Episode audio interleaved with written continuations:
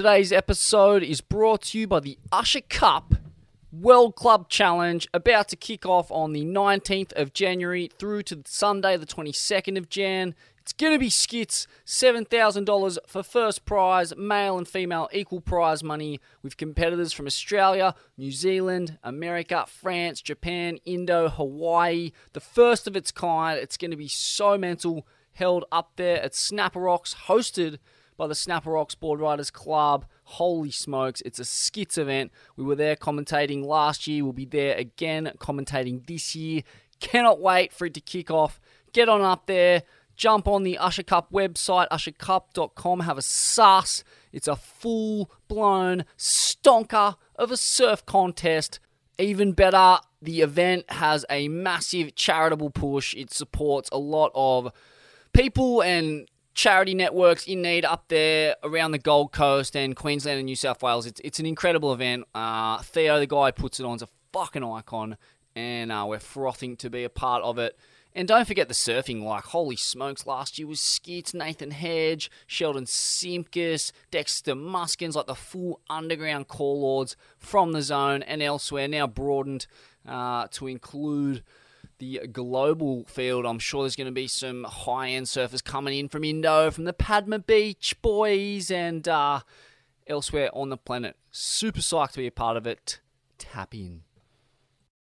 Today's guest on Core Lords is Mick Waters, an underground independent surf filmmaker who's made a handful of heartfelt, awesome surf films. Uh, comprising some of Australia and the world's most decorated world weary tube pigs. Uh, we're going to hear more about various films that he's worked on over the years. He's also an absolute Australian classic from Western Sydney originally.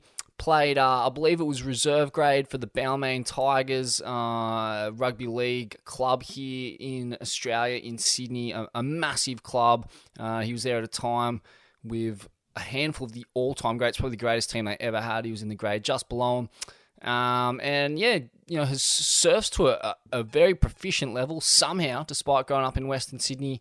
We'll get into that, and uh, you know, just a, a real kind of quintessential um, Aussie bloke. Yet with, as we you know know about this archetype, very complex as well. With uh, a great blue collar upbringing and a great personal and, and family story to go along with all the stories that he's documented himself in the underground surf culture over the years. Really enjoyed this chat. In some ways, it felt like I was talking to myself a, a couple decades down the track. And uh, yeah, just a full blown quintessential core Aussie battler with a great eye and ear for storytelling. Ain't That Swell presents Core Lords. Yeah, you were just telling me about that trip to One Palm with uh, Timmy Turner, Travis Potter, and, and, and Brett Schwartz. An iconic journey. I remember the edition in Tracks magazine. I remember the film. Uh, Second Thoughts, one of the best, and, and Travis is a mate, and we'll have him on the podcast shortly. But you're actually you had a different perspective of that trip. You were on the boat that kind of uh, blew him up, right? I think so. Jason Childs took the photo of was it Travis that got the cover of Surfer and kind of blew their cover?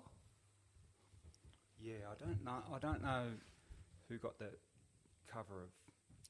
Ah, yeah, I don't know who got the cover of um, Surfer. I know Koby got the cover of Tracks. Right. From the right, but we um. Back in those days, I didn't, wasn't buying the mag, so I can't remember, you know, who was on Surfer. But I imagine that it would have been him, Childs, he took the photo. So yeah, we were on the trip for tracks with Steve Clements, Koby Abberton, Dylan Longbottom, Asher Pacey, Damon Harvey, DC Green was riding, and Childsy was taking photos because he was living in Indo then. And um, we were actually at the airport, and we'd all come from different places. I was there to shoot video. We'd all come from different places, and Koby had been uh, delayed, and they were saying, "Oh, we've got to got to wait for Koby. He's going to be here tomorrow morning." And Childs, he's pulled, just said, "No, we've got to get there tonight. We've got to be on. You know, the swell's coming tomorrow morning." And then he organised for a jet boat to car, to bring Koby out. Wow. we, we kept on going, and um, and it sort of played out that that was the right call because we got there the next morning and the right was on, and Koby didn't get there till later in the afternoon, Mm. and that was on a jet boat, so we would have missed the, the right swell, uh, the swell for the right. And um, when we were actually at the airport, we met this guy, and he, I think he, I think he was pissed, and uh, big thick glasses on. He's coming up. He goes, "Oh, where are you guys off to?" You know, in his American accent. And the boys are like, "Oh, we're going to Panaitan," and he's like, "Yeah, I'm going to be there. We're going to be there tomorrow." And he, the boys are just looking at him, going, "Who's this guy?" So it was Timmy Turner. Yeah. And I think he'd ha- he was a few uh, bintang long necks under, so like you know he was a bit loose. And they're just going, "Who's that guy?" You know, like we just did, just thought he was some random guy just trying Mm. to chat. And then so we go there on the big boat. We went on, I think it was the Nomad, and we got there the next morning. Is that one of Cruden's boats? Matt Cruden? Might have been on that boat. Anyway. Sorry. Yeah, I on. don't know. I th- um, was it a guy named Brad from WA? Maybe he had it back in the day. I don't know. This this is 2002, Mm. so memory's a bit gone. But um, so we're there, and you know it's all playing out like Childsy said it was. And I'd met Childsy in 1994, and pretty much he had Indo covered. So we get there, and then we see this little chicken boat coming around the point. You know, coming from up one palm end, and then just sort of trekking across the bay. And then we're like, fuck, man, that's that dude with the glasses. He's here. and we're like, what? And he's like, hey, how's it going? And he wasn't loose then, you know, like he wasn't. And then he just goes out there and charges. And they all did, like uh, Brett Schwartz, who, who's a natural footer, and Travis on his backhand, and Timmy. Just maniacs. And then they sort of, they told us a story that they'd been camping on the island uh, they'd been back into Jakarta to get supplies, and that's why they were there, or that's why Timmy was there, because he was picking somebody up from the airport or doing something there. And as it played out, we seen them, you know, going in on the island with their surfboards and getting supplies and hanging in there, and just like, made it blew my mind. And then they left to get more supplies and some of the boys from the from the our boat actually left with them. And then there was only for the big day when one palm worked, it was eight to ten feet. There was only Asher and Damon left on the boat. Wow. So Clemo, Dylan, Koby had all left. All the natural footers. Yeah, but they would have handled it because had charge. But um, there was only DC left. He had a dig, and Childsy and I were there to do- document. I didn't have a board. And, um, backside out there too. yeah, and Yeah. then um, then the boys turned back up. Here comes Timmy and Travis and, and Brett on the night on the day, the morning of early morning of One Palm. They turn up and they're surfing it in steamers and just yeah, just blew my mind. So yeah, that's in the film, I believe. Can't wait to watch that man because um yeah I think so. What year was that? Two thousand two. You said. I'm pretty sure. Yeah, I've just been in contact with Koby because I handed over the footage, and I don't think it ever came out in anything. But I um, I put the one. I didn't put the whole trip in my film. I've only put the one palm section in Mm. and a little bit of the right Mm-hmm. because there's other waves there, but they weren't as you know as heavy, and that's not what the film was about. Th- That was one section of it. Um, so it sort of talks. I interviewed Steve Cooney, who Mhm. found Indo, Yep. uh, found Ulus with Albe Falzon and all those. Yep, he's boys. been on the program, yep. So um, there was this sort of connection. I was trying to get his uh, insight into you know when they first found Ulus and how that played out, and how it is you know at that point finding waves. You know, like the the the thought going into it, the the adventure, the journey, and you know, getting there on a day when it's just going off and there's hardly anyone else else in the water, and just the similarities and differences. You know, they were at Ulus in 1972, I think it was, and Mm. this was 2002, so it was 30 years after. You know, lots changed, but Wow, the year of the bombings too. Yeah. Did that had that just happened or was about to happen? I don't think it had happened. Fuck. No, Yeah, no, it was after. Mm. So yeah, I just had that was my angle for that section in the film, And and I just after listening to Koby's uh, podcast with you guys. Mm. Um, I actually touched base with him and said, you know, blah blah blah, and I actually apologised to him because I, I I didn't realise that. Well, I, I remember it happening, and it was on the last day when those boys were going. I was supposed to get some lifestyle and interview stuff with the boys, so I'd put the camera on Koby, and and um, I said to him, and they were packing and they were a bit rushed. And I said, "Hey, I've just got to get an interview." And I said, "Hey, say hello to say hello, mum," you know. And I didn't know his story Mm. about his mum, and he sort of just looked at me, Mm. and I just went, "Okay, that was weird," and I didn't know. Mm. And it wasn't until I heard his story on your podcast that I actually touched base to him Mm. with him and apologised to him. He said, "No, mate, it's all good." You know, Mm. Like, but I just needed to say that Mm. because I didn't know his situation, Mm. and um, A lot of people don't. Like, still didn't right up until I don't know. I guess if they listen to that podcast, but I'm I'm sure he's still being judged by the metrics of fucking middle class wankers all over the world. yeah, and, know. and I actually apologised. I said to him, and I said, "Mate, I wasn't much of a fan after that trip." Mm. Yeah. Um, and it wasn't his fault. It was just the way that the trip played out. You know, he turned up. We, we had to wait, and then we did, Childs had decided that we wouldn't, and we left. And then he came back in, and then he got the cover and left early. Mm. And it sort of played out that it was that the other boys that stuck the trip out um, didn't get as much coverage, and I was sort of a bit like, oh, that's that's maybe why I put that in the film as well, just to give Damon and and Asher some coverage that I thought they deserved that they didn't get, Mm. because I think I, th- I think from my memory as the trip played out that it was all about the right, but they didn't really talk about the left.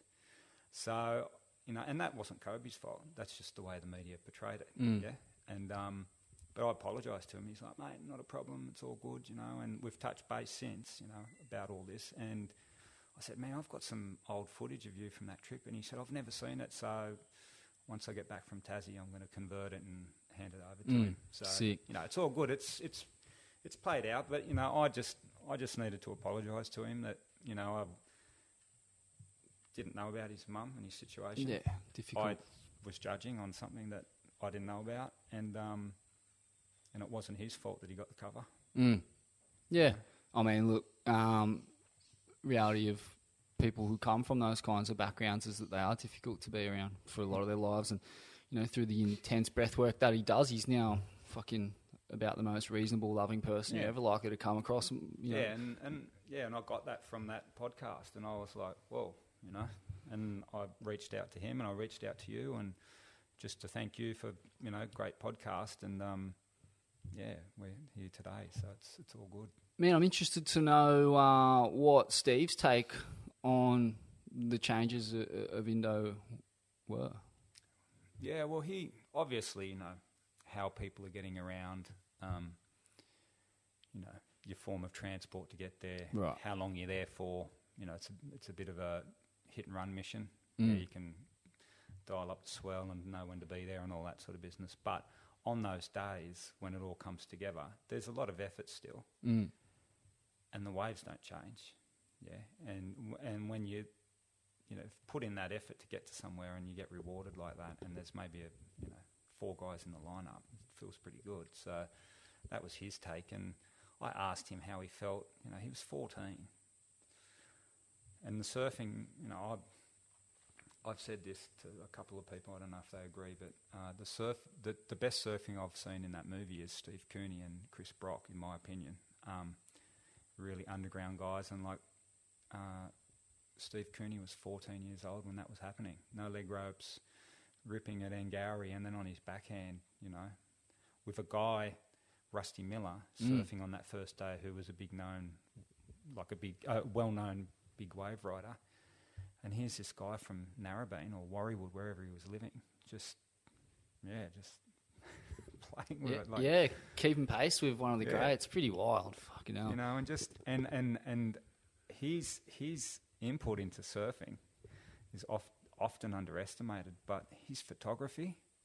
I don't know if you're aware. Like he's just they've just put out a book on him, but some Mm. of his lifestyle shots are etched in my brain. Like from Hmm. from me growing up in the '70s and reading all those magazines and seeing those images, not not really taking notice of the name, but knowing the photo, and then now he's had this book come out. I think is it is it unearthed? Yeah, that's it, man. Yeah, I got it. Um, and then just seeing, going, man, that's Steve's photo. That is, and it's not so much surfing photos; it's lifestyle stuff. It's the, the moments in between. Yeah, Mm. really captured it well, and yeah, and I spent some time with him because Matt Jai and I helped edit Ulu Thirty Two, which is the film that Steve put out, and um, yeah, Steve employed me to go through, uh, from my knowledge of spending a, you know a fair bit of time in Indo, um, just letting him know of, hey, I saw this session in a in a film. This is the filmmaker, can, and let's chase it up, Mick. So that's that was my job, and then I I did the pre-edit and put it all you know in a timeline, and then we took it to Matt Jai, who was working for Traxen, and he helped edit the film. Man, it's a classic film. I used to always see it kicking around, like burnt copies of it in Indo or in Bali when I was there, and I, I don't think I've ever watched it. But uh, I've got some in my office, Oh, mate. I'm going to give one to you because I've actually got them on my website still. Because Steve, I was distributing it after it came out for Steve, so I've still got some copies there, mate. I'll give you one. Amazing.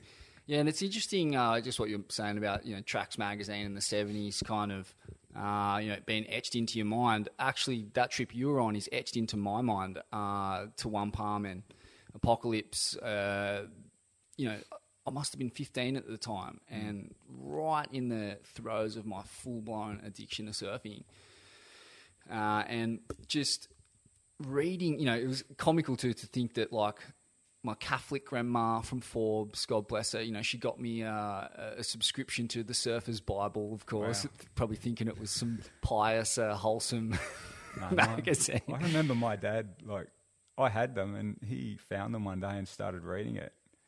He's like, You're not reading this shit, and just threw them, mate, burnt them. Old school book burnings, yeah. like, you know, when they were the, the, uh, the paper format, like the Mm, big ones? Yeah, yeah.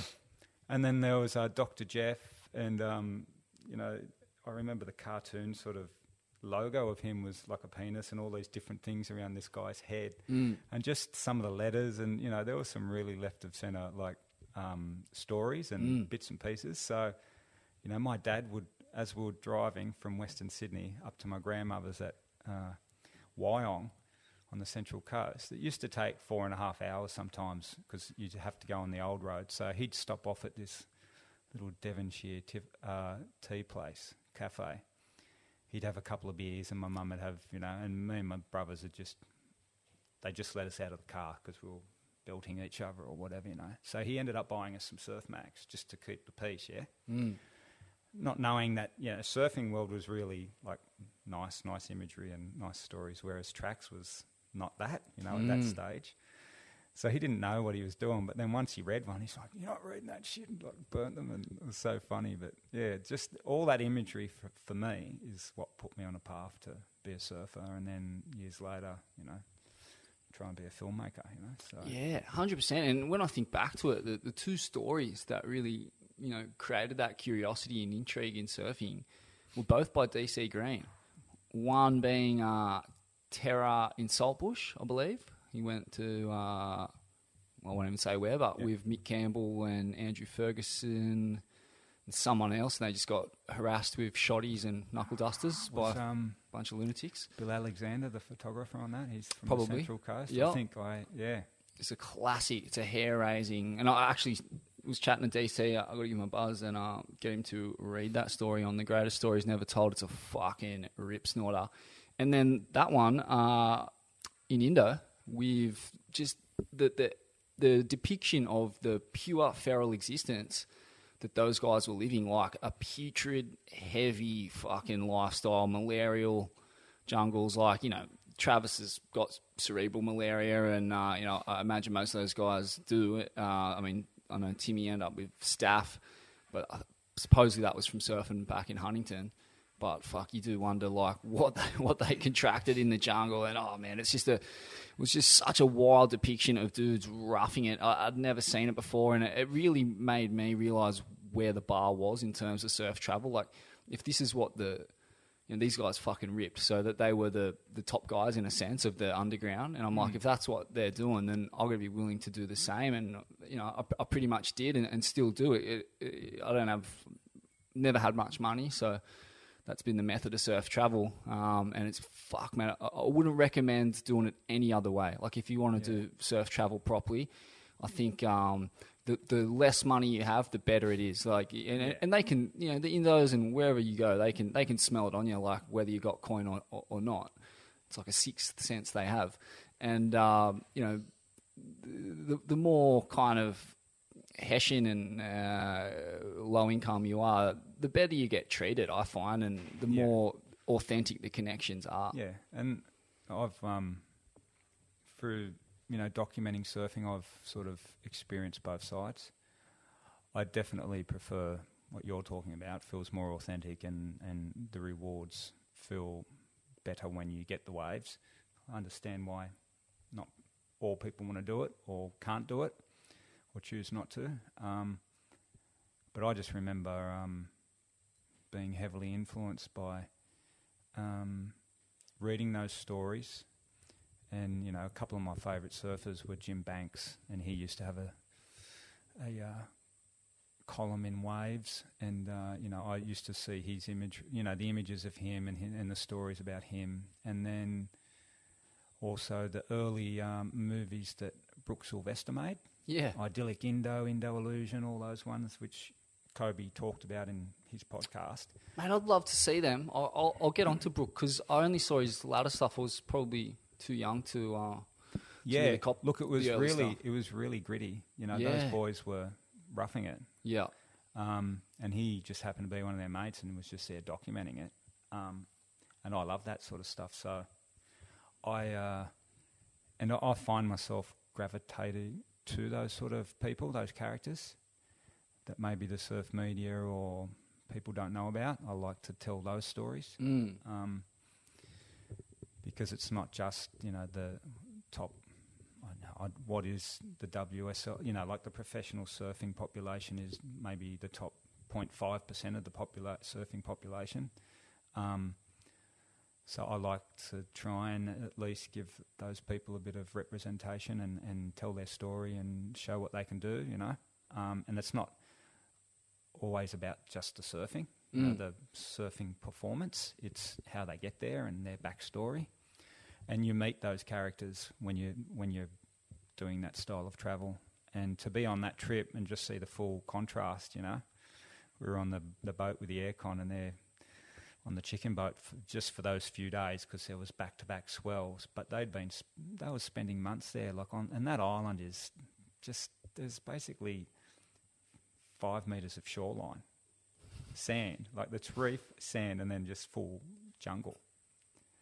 And they're just living there, like just maybe weeks on end until the swell comes, because it's maybe not the most consistent island for waves. You know, Yeah, well, Trav was explaining to me like they did do that, but they also would go back to Jakarta and just have these wild benders at Stadium nightclub, which I'll be getting him to spill the beans on. But you probably heard about Stadium. Did you go to Stadium back in the no, day? no, we basically came in one um, one afternoon, got on, got flew in all into Jakarta Airport from different places, all met. Yeah, Koby's not going to be here, so Childsy organised that. We went down to the harbour, got on the boat, and shipped Mm. out that night, and pretty much the same sort of thing. Maybe got home early one morning after we extended the trip right at the end for the One Palm Swell. So yeah, no nightlife for us. We were basically, you know, a few bintangs on the on the boat, but no, no, no, uh, not. But I could. Those guys are loose, and it's funny. Um, I did another film, which is there, which I've given you, is uh, Little Black Wheels, and um, so I've driven across with my pregnant wife and our daughter and our dog at that stage, and um, we're in the northwest desert and here I am, and I run into Travis and Brett. They're like, "Hey, what's going on?" So I've got a bit of footage of them in there. Not much because they were only there for a week or two, like our, you know. But it was great to see those guys on the other side of the planet again, Yeah. doing, doing what they do, Yeah. and um, just camping with another one of their mates. I can't remember his name, and just doing what they do. You know, just just low key, low footprint. You know, they they got stickers on their boards. They got they get a little bit of money, maybe some free wetsuits, but it's all off their own uh, funding. And I was talking to them about Timmy, and they're like, "Oh my goodness, he's so sick," and I'm just like, "Oh, what?" So.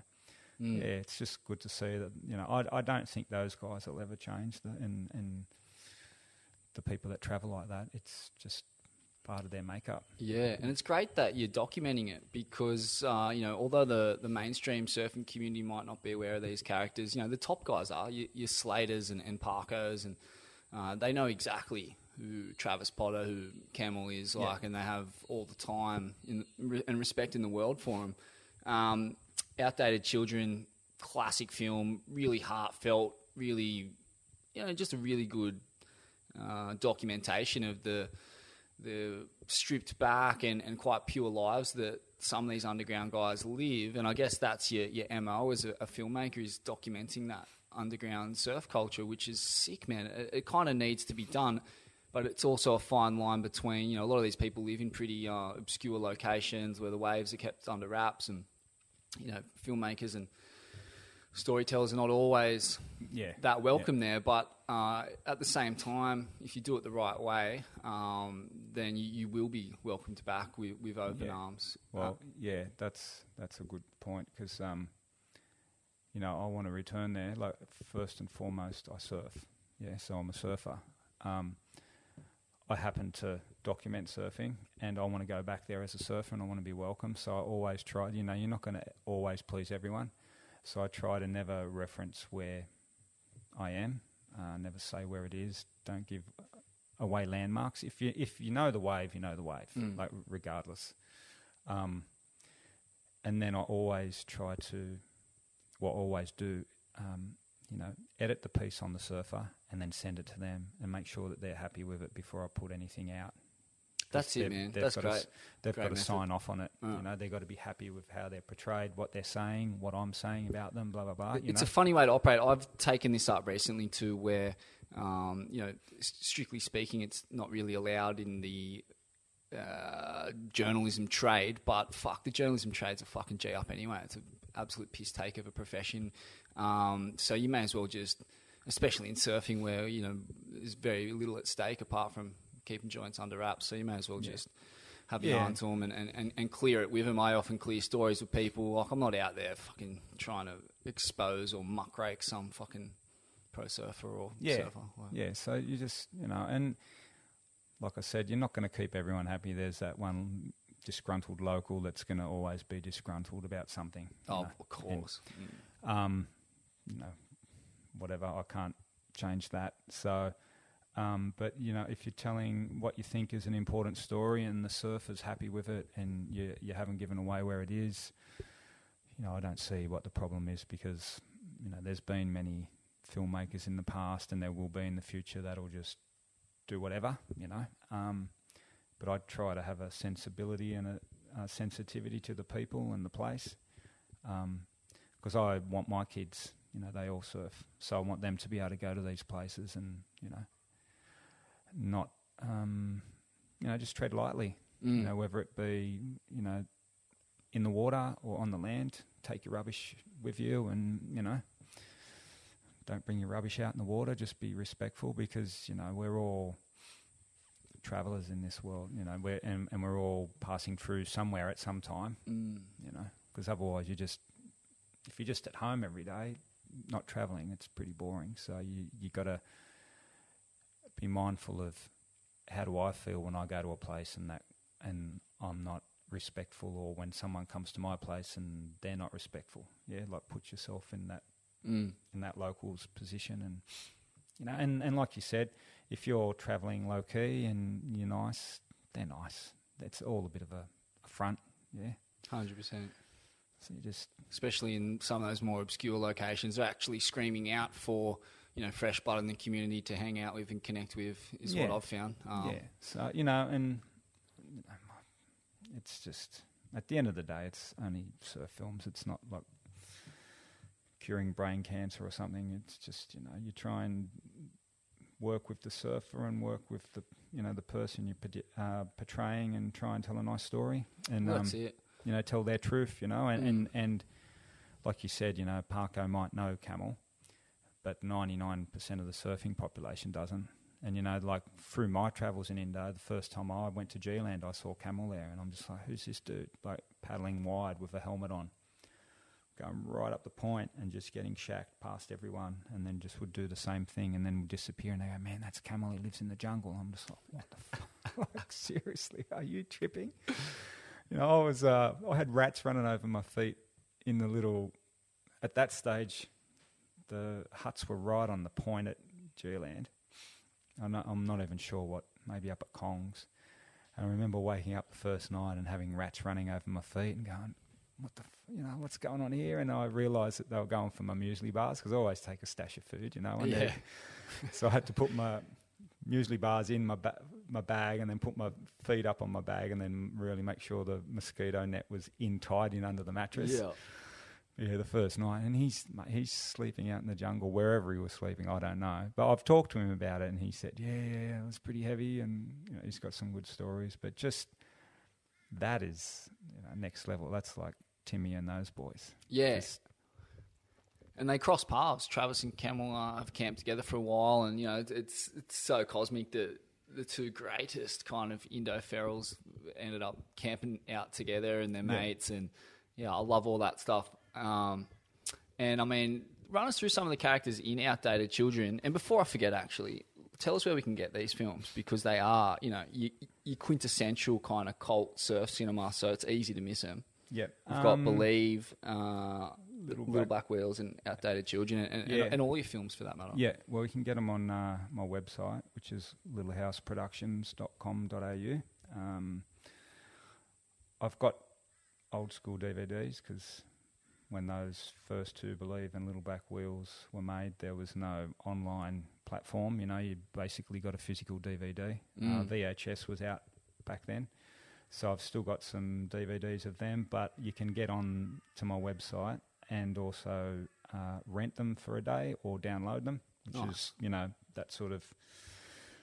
Uh, some I find with surfers that you know there's old surfers that like to read a physical magazine and play vinyl and want a you know a hard copy of something. Hundred percent. I'm just Yeah. looking at these, licking my lips, going, "Yes, it's so good to have a hard copy with the cover art and all that stuff." Is is actually a really important part Yeah. of the experience. And I liked that as a kid, you know, growing up, listening to vinyl and, look, you know, flicking through the gatefold and looking at the artwork, just going, oh my goodness, whilst you watch, you know, reading the lyrics and listening to the album. I'm a bit like that. So, and there's a lot of surfers like that, especially older surfers. Uh, but, you know, the, the technology is there that you can get onto the website and then download it, you know, rent it for a day. And then download it, and then put it on your device and watch it wherever you, you know. And I've got some T-shirts and stuff like that. But yeah, it's pretty low key. You know, Mm. I think I've got 17 followers on Instagram or something. so it's just, it's just you know, they're low key films, and um, the surfers in them. You know, there's some famous people in each of the films, Mm. but they're not the stars. You know, it's more they're in there because I've run across them uh, or I've come across them on my travels. That's the um, that's the bridge. The mate. drawbridge. Yeah, I was like, "Well, it's a blue sky day." I was thinking it was thunder, and then I think I was thinking it was a landslide. I don't know what the fuck was going Yeah, on. no, that's the uh, rickety bridge. That's that's the the uh, watchdog, mate. That's when you know people are coming. Yep. So, yeah, so like you know, there's there's some famous people in the films, and you come across them in your travels, and you get to document them. But you know, that's not just what's in the film. It's more the the underground sort of people whose stories haven't been told. Mm.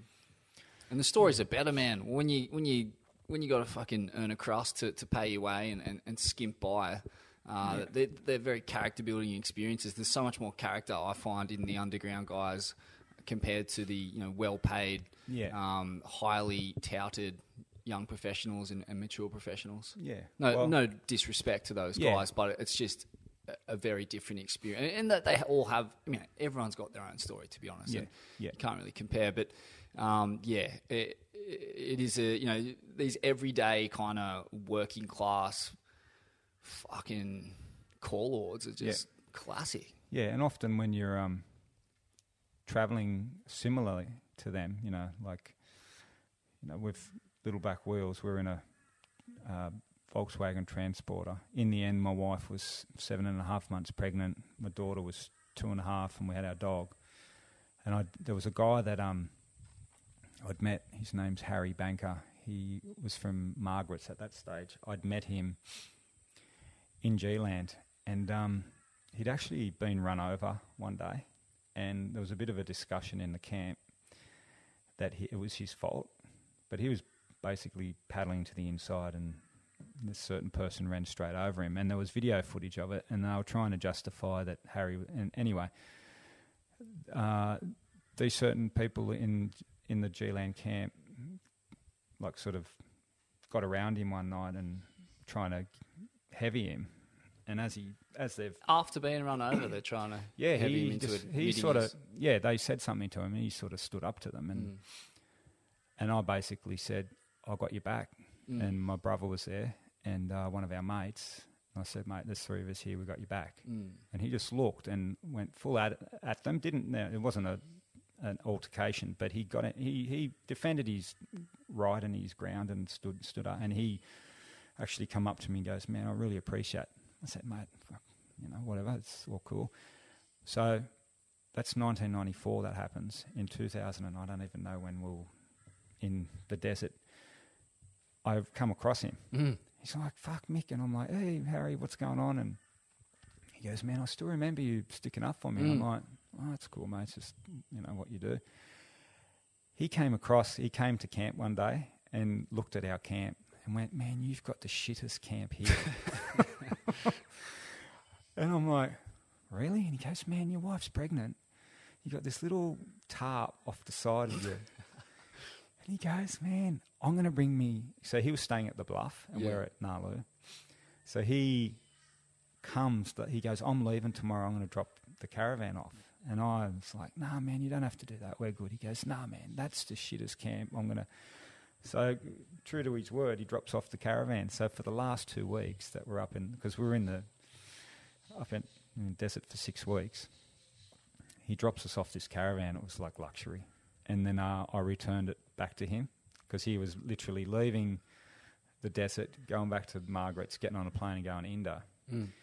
So he said, and mate, the keys are under my, sta you know, under the secret hiding spot. You can stay in the house and shower, you know, when you get down to Margaret. So that's what we did. We took the caravan all the way back down, and then, so that's the sort of stuff you run into, that sort of community, and that wouldn't have happened unless, you know, you're travelling in a similar way and Mm. travelling with these characters in a similar place in a similar style that you get to hear their stories and you know it, often I will spend time with the person weeks before they know I'm got my camera gear there. Mm. It's not like oh wow um, you know like for instance we were on that same trip camped right next door to Dave Macaulay and his family. So um, got to know them. They, they, they his uh, three girls just loved my daughter Ruby, so they'd take they'd babysit her, and we've never had a babysitter, so we were just like, what? Where's our daughter? You know, like we had this time to actually just, you know, and it was a few weeks in where I said, hey Dave, you, would you mind being filmed? You know, like 'cause I. Man, you're a really nice family, and I'd just love to do something if you're into it. And he goes, "Oh, what are you thinking?" And I said, "Well, you know, used to be a pro, and he's number two in the world at one stage. I said, and you're up here now. You're this family man. You're the nicest, one of the nicest human beings Ever. I've ever Yeah. met. They're they're an unbelievable family. Well, ma- I want to be like Dave Macaulay and his family Fully. when I grow up. Yeah, Fully. that's what I think. Yeah. Um, Ellie, Laura, Bronte, and Jack, rest in peace. Mm. You know, just amazing people, and that's all because of the parents. Mm. And it was just really good to see Dave, who's an ex-pro, who's not tainted by any of that. Like doesn't doesn't paddle out in the lineup and go to, to the front of the line. Just just low key, just nice, just wholesome. And and so he's in there, and he's you know famous, I guess, in a way. But there was no airs and graces with him. He's just so you meet these people and you get their stories. So you know you get to spend some time with them, and then I approached them with the camera. Same with Camel. I met him, and it's a few meetings before I mentioned, and he you know he was standoffish, and even still he's standoffish. But that's Camel, and that's great, and that's him. Mm. So I, that's what I tried to do in the film, Outdated Children, is show that. So good, man. The surfing sequences of Camel are mind blowing. Um, surfing that huge bomby backside and um, a left slab down there. I mean, I think he's last couple of times I've been down that way. He's kind of injured his back and hasn't been surfing so much. But I mean, talk us through. Uh, I don't know. I'm assuming it was you who shot the the bomby footage and and that kind of stuff. Like, talk us through watching him do Yeah. his thing out there. It's fucking wild. Kind of as wild as it gets, really. Yeah, well, his whole life, and it has been for years, is just centered around surfing. You know, in a in a very pure way. Um, he doesn't have much, but I guess he doesn't need much. Um, it's very pure for him. It's just basically, you know, tides and swell, and you know, he's really knowledgeable. He's actually really articulate, and that's what I think a lot a lot of people don't know. Um, he bodyboards, and he bodyboards really good on certain slabs. Um, he surfs finless. I didn't get to show all of that because you know it was just a limited time, and um, I just wanted to show one part of him, and that's riding the bigger waves, and it's often by himself. That's Um, crazy that it's and by himself. Yeah, It's fully like I don't know, fifteen to twenty foot or something. It's it's, it's maybe big. I, I, I don't know how. You, Yeah, well, that day he wasn't, but just on the other left, the left in the, you know, he's out there and um, it's the witching hour. It's dark and Oh, the slab. Yeah, yeah, and it's it's one of the you know it's not straight offshore. That's for sure. It's it's, it's No, kind of looking pretty evil. yeah, and there's lots of um, big things, submarine size. Yeah. out there. Oh, and, mate. and, you know, and some, Yeah. you know, I'm Fuck. not going to give away where it is, and people, you know, but he he that's there, there's cause and effect of surfing those waves, and like you're mentioning, he gets in, he he's been injured, and that's from the surfing, um, and he doesn't have a lot because he doesn't want a lot, but mainly his life is geared towards you know being there on that day, and you know, and, and it's not going into deep into the personality of the person. It's just one little aspect, you know, because you know to do a full story on Camel or any of these people, you'd have to, to you know take it forty five minutes or an hour to show everything. You know how they were brought up, why they're here, why they're there. You know, you're just showing one angle. But for me, it was just it's just a very pure thing. He you know he lives that lifestyle. Not many people could do it. Do people agree with it? Not many people would. I don't know.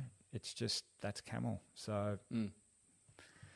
Yeah, it's just very, um, I don't know.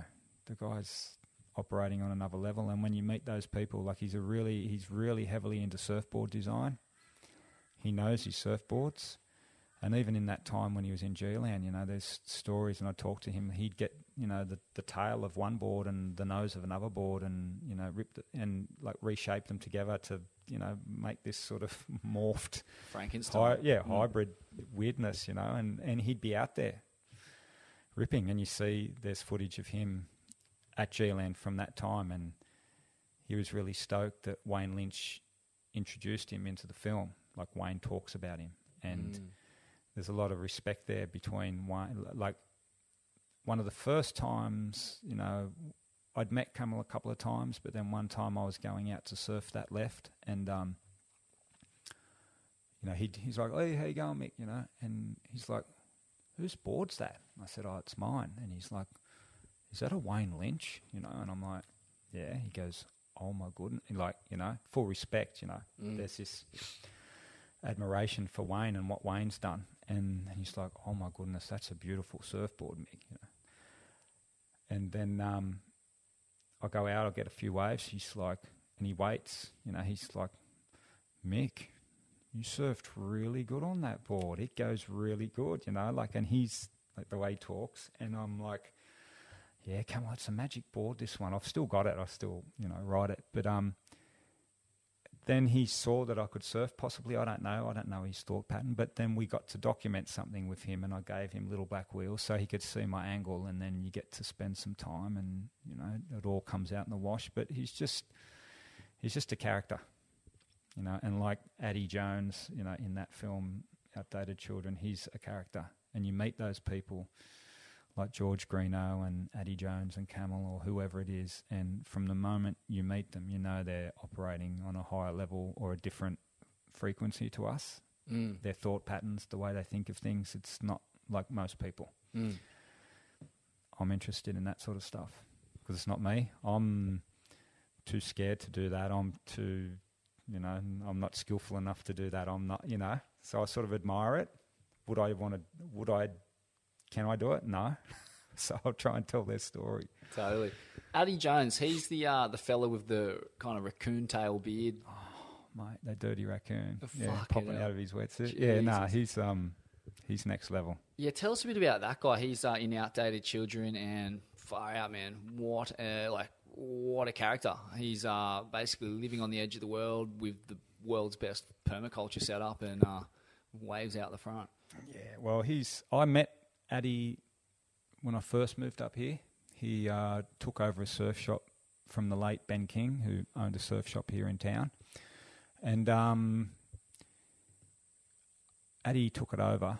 Ben had a, I think it was called the Surf Cave or something like that. I can't remember, but he was fully into surf memorabilia. So there was old single fins and old prints and old vinyl of you know, you know, surfing and Addy took it over and took over some of his stock. But then Addy introduced his take onto it, and I think it was called Earthly Joy. That was his label. So it was single fins, normal single fins, but then bamboo and weirdness. Yeah. And as soon as you talk to Addy, you just go, man, he's so he's a recycler. He's a permaculture expert.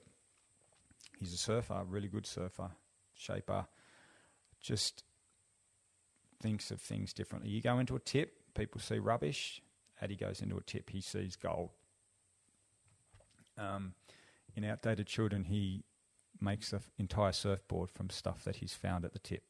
Yeah, gets the fridge doors, hot wires the foam out of it, makes the, it sticks that together. That's the the foam blank. Yeah, gets um, cork floor tying, tiling, uh, VJ wall panels, some other timber, some paulownia that he's grabbed, and shapes it all up, vacuum bags it all, shapes it all up, and then glasses it and makes it into a surfboard. He's just, yeah, that's the way he does things. and he, he dives, he fishes for his own fish. He's really low footprint on this planet. Um, he's been here. My two banana circles out here are from Addy. Um, some of my swale setups and fruit trees, and some of my my chop and drop garden down near the stream. It's all Addy. Wow. You know, where I, I've always been that way inclined. Um, I had a Polish grandfather who, you know, was in a concentration camp, caught by the Nazis, come out to Australia, blah blah blah blah blah. But I always remember going into his backyard, and he always had water catchment. He always had food growing. Mm. Um, yeah, so It's gotta be I'm- done. Yeah, and I'm I'm that way inclined. Uh, but then when you see Addy and people like that, I'm I'm nothing. You know, we all aren't like compared to what you can do, especially on you know, I, I we're here on an acre. The amount of stuff I could do, and I will when once my kids um, aren't at school and aren't driving them around to sport and you know all that sort of constant dad taxi sort of you know I'll have a lot more time to get you know because a, a few before we went on that trip around Australia for outdated children so we went for three years I had the full setup here like veggie gardens fruit trees chickens all that business. Um, but since coming back the kids are all at school. It's it's a busy time. We've still got the fruit trees. We've still got you know the solar and the the water and all that sort of business. But you know when you see somebody like Addy and just the little things that they do it's inspiring because they don't you don't need much and you can produce a lot. And it's I think even more prevalent now or imperative or you know, being made aware that you know with COVID and being locked into the system um, you don't need to be. You can be self-sufficient and do your own thing. Mm. and when you when you meet these people, Addy Jones, uh, Heath Joske, people like that that are surfers, you know that's the common you meet them through surfing. But when you see that the way that they're setting up their lives, they can be surfing and at home and producing their own food and capturing their own energy and their own water and mm, you know making their own honey and all these things. I'm into that, you know. So I, I like a beer and I like a, you know, to drink from a white can after I have my beers, you know, the Jim Beam. But I like to look after nature and I like to grow stuff. And you know, when you meet people like that, it's inspiring, and Mm. and you actually realise like they've got it wired. Even though people, some people look at them and think that they're weird. And why are you doing that for? And you know, you can just go buy it. it there's a there's a, lot of satisfaction in traveling like that, like you mentioned with those people like Timmy Turner and that, the satisfaction you get when you get those days. It's and it's not the destination; it's the journey. Mm. And growing your own food, it always tastes better than the stuff you grab from the supermarket. Yeah, well, it hasn't been marinated in glyphosate and shit, so that helps. And, Yeah. Uh, Yeah, and you know, and I think in this day and age, I, I, I've always just liked to keep things simple. You know, there's already enough head noise going on up here, so I'd just like to keep things simple. And you know, if I can, you know, and if I can live like my grandfather, I'll be happy. You know, he was a good man, so That's it, man. It's a whole nother layer of the human experience to be totally enmeshed in, in growing stuff and the cycles and the seasonal cycles. And um, I mean, full credit to all the migrant populations that come to Australia and, and brought that culture with them. I'm not saying we didn't have it here already, but uh, it, it is very Yeah. common when you go out um, to Western Sydney or you know even the inner west to, to Yeah. find entire backyards that are just teeming yeah, with fruit it. and vegetables. You know, on a quarter acre block, it's Yeah. mental. So my grandfather was Polish, and it was weird. Like the front of the the front yard before the house, which he built with my uncle, was all roses and chrysanthemums, so he would sell them. In the next bit of the backyard was his plums and apple trees and all that sort of business. Then there was the then there was a fence gated off area, and then that was his veggie garden: potatoes, cabbages, broccoli, all that sort of business. Yeah. Um, then there was the incinerator. Then there was the, and I've got it out in the yard, is the, the wheel that he used to sharpen the axes with to take the heads off the chickens. And then there was a chicken pen. And it was funny, I always just thought the chickens for, were for eggs, but I'll, I'll get home to my grandmother's one afternoon and my brothers are there and we'd get off the bus and run in, hey, Nan, what's, you know, because she was always cooking. She goes, oh, chookadoodle soup. And we're like, oh, wow, because that was good. And then um, we're eating it. And I said, oh, Nan, there's a feather. She goes, and she points out the back. She goes, yeah, chookadoodle, you know. So, and me and my brothers all looked at each other for a second. It was like a split second of, oh shit, this is from one of the chickens from out the back. And we just, I just got rid of the feather and we just kept eating. It was just like that realization that, yeah, okay. And I respect that. Like I, you know, I, I know there's a lot of vegans and a lot of people against, you know, um, eating meat these days. But if you're prepared to, you know, raise the chicken and the cow or whatever, and then you're prepared to uh, process that, you know, like take the life and then eat it, and you're fully aware of that. Oh, just like there's nothing wrong with it, as opposed to like the convenience of just going to the supermarket and, and eating it, and how those animals are treated. Exactly. Well Yes. said. Couldn't agree more. So yeah, and that's just old school, and I don't know. I'd, yeah, I respect that. Yeah, and it's, I think it's time to return to some of those old-fashioned values, facing up to where our food comes from, and, and treating animals with respect. And you know, as Joe Rogan says, like animals in the wild don't tend to meet a happy ending. Like if I can get them ripped to shreds by something at You some point. Law, So- it's law of the jungle. And if you're and if you're prepared for that, and you know that, you know, like when we go on the surf, you know, oh shark nets. No, mate, it's not.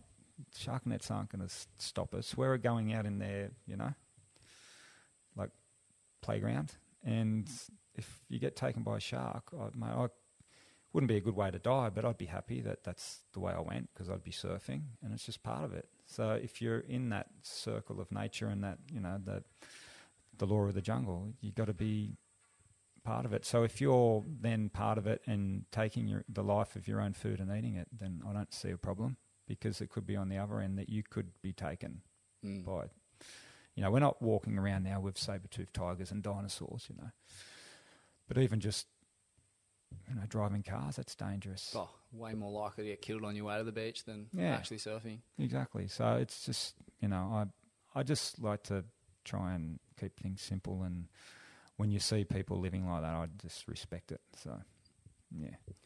Mate, you tell uh, you know underground characters stories in your films, but you're one of them yourself, man. Like, can you can you tell us a bit about your story?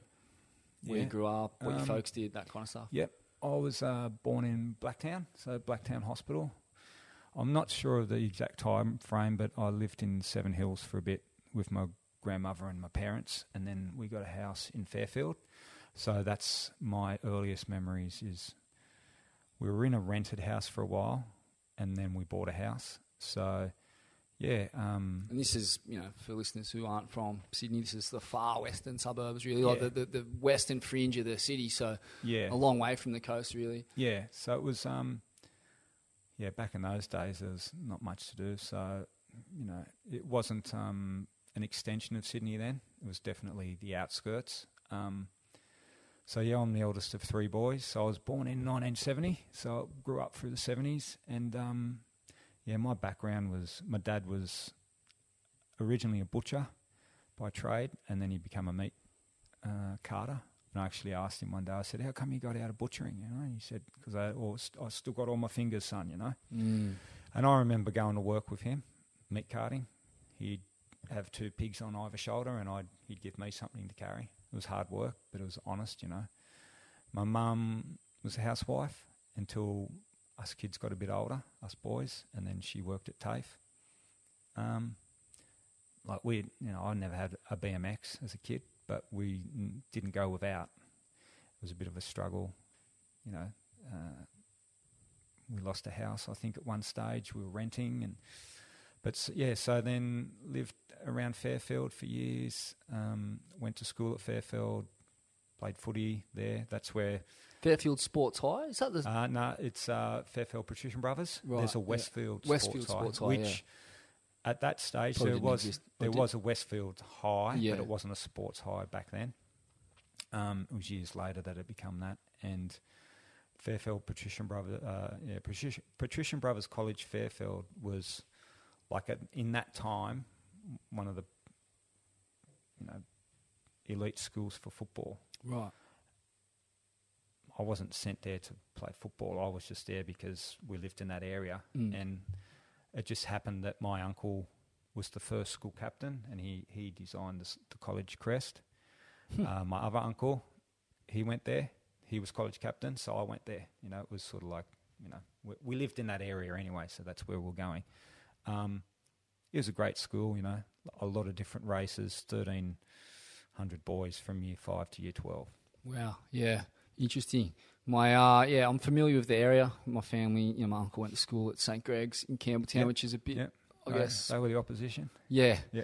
And uh, you know, I've got my family's from Forbes and got family in Penrith and Yep. that that, that region and um, you know, a few of us made it to the coast. But uh, yeah, I am very familiar with this culture and Mm. rugby league and, and rugby union are, are big parts of it and um, you know, they're a big part of my youth. I went to a similar like uh, Christian Brothers School in the eastern suburbs.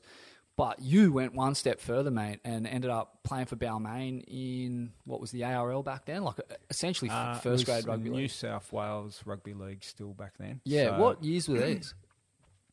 So 1990, 91. Wow. So I played um, under 19s and won President's Cup game for Parramatta because I'm a because we're in Fairfield, we were part of the Parramatta Okay. catchment. So I was a Parramatta junior, and I always wanted to play for Para because uh, I'm their junior, and my uncle played.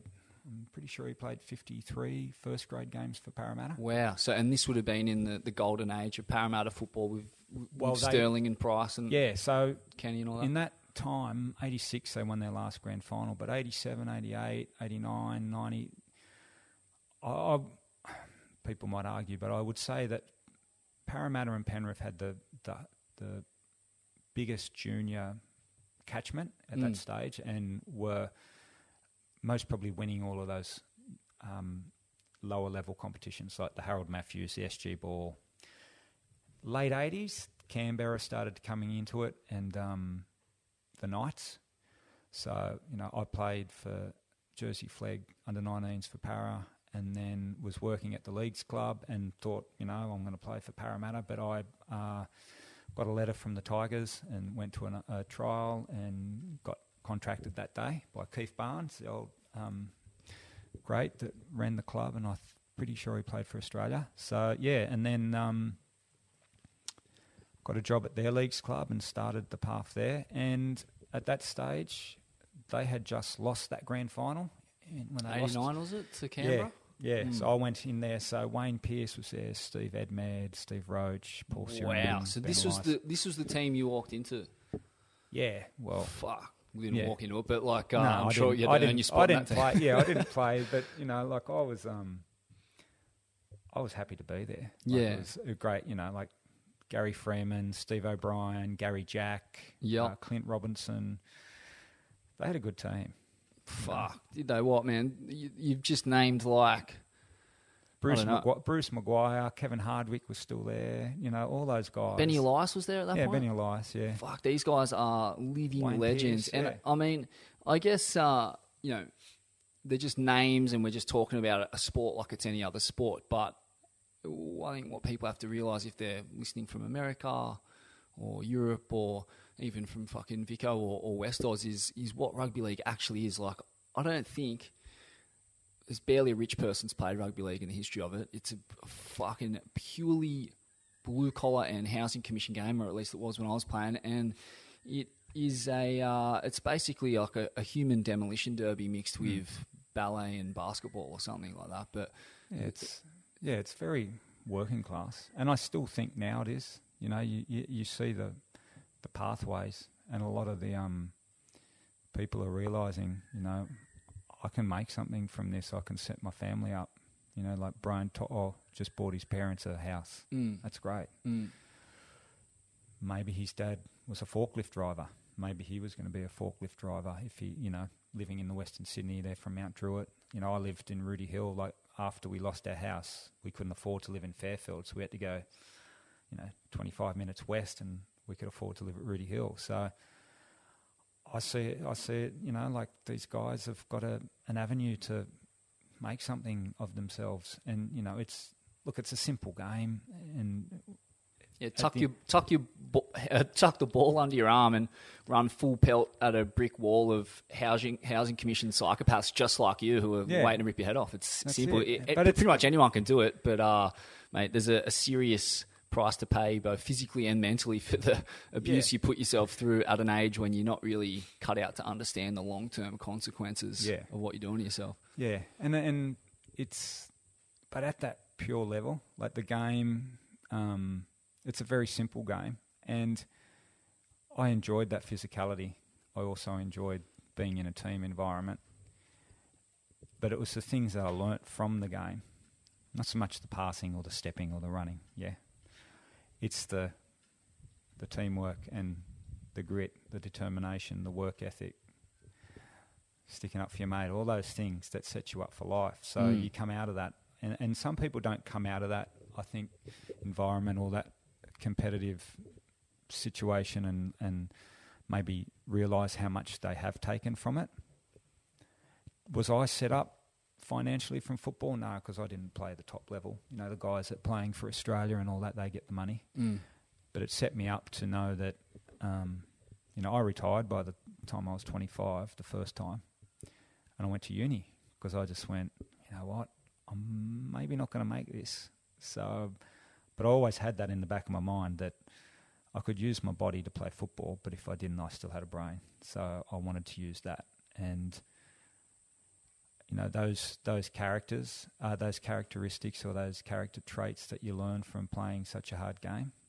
I think set you in good stead for life. You know, like you, um, yeah. When the fli- when the f- the switch has to be flicked, I've still got it. You know, like Mm. um, I don't know. You get that from playing that game.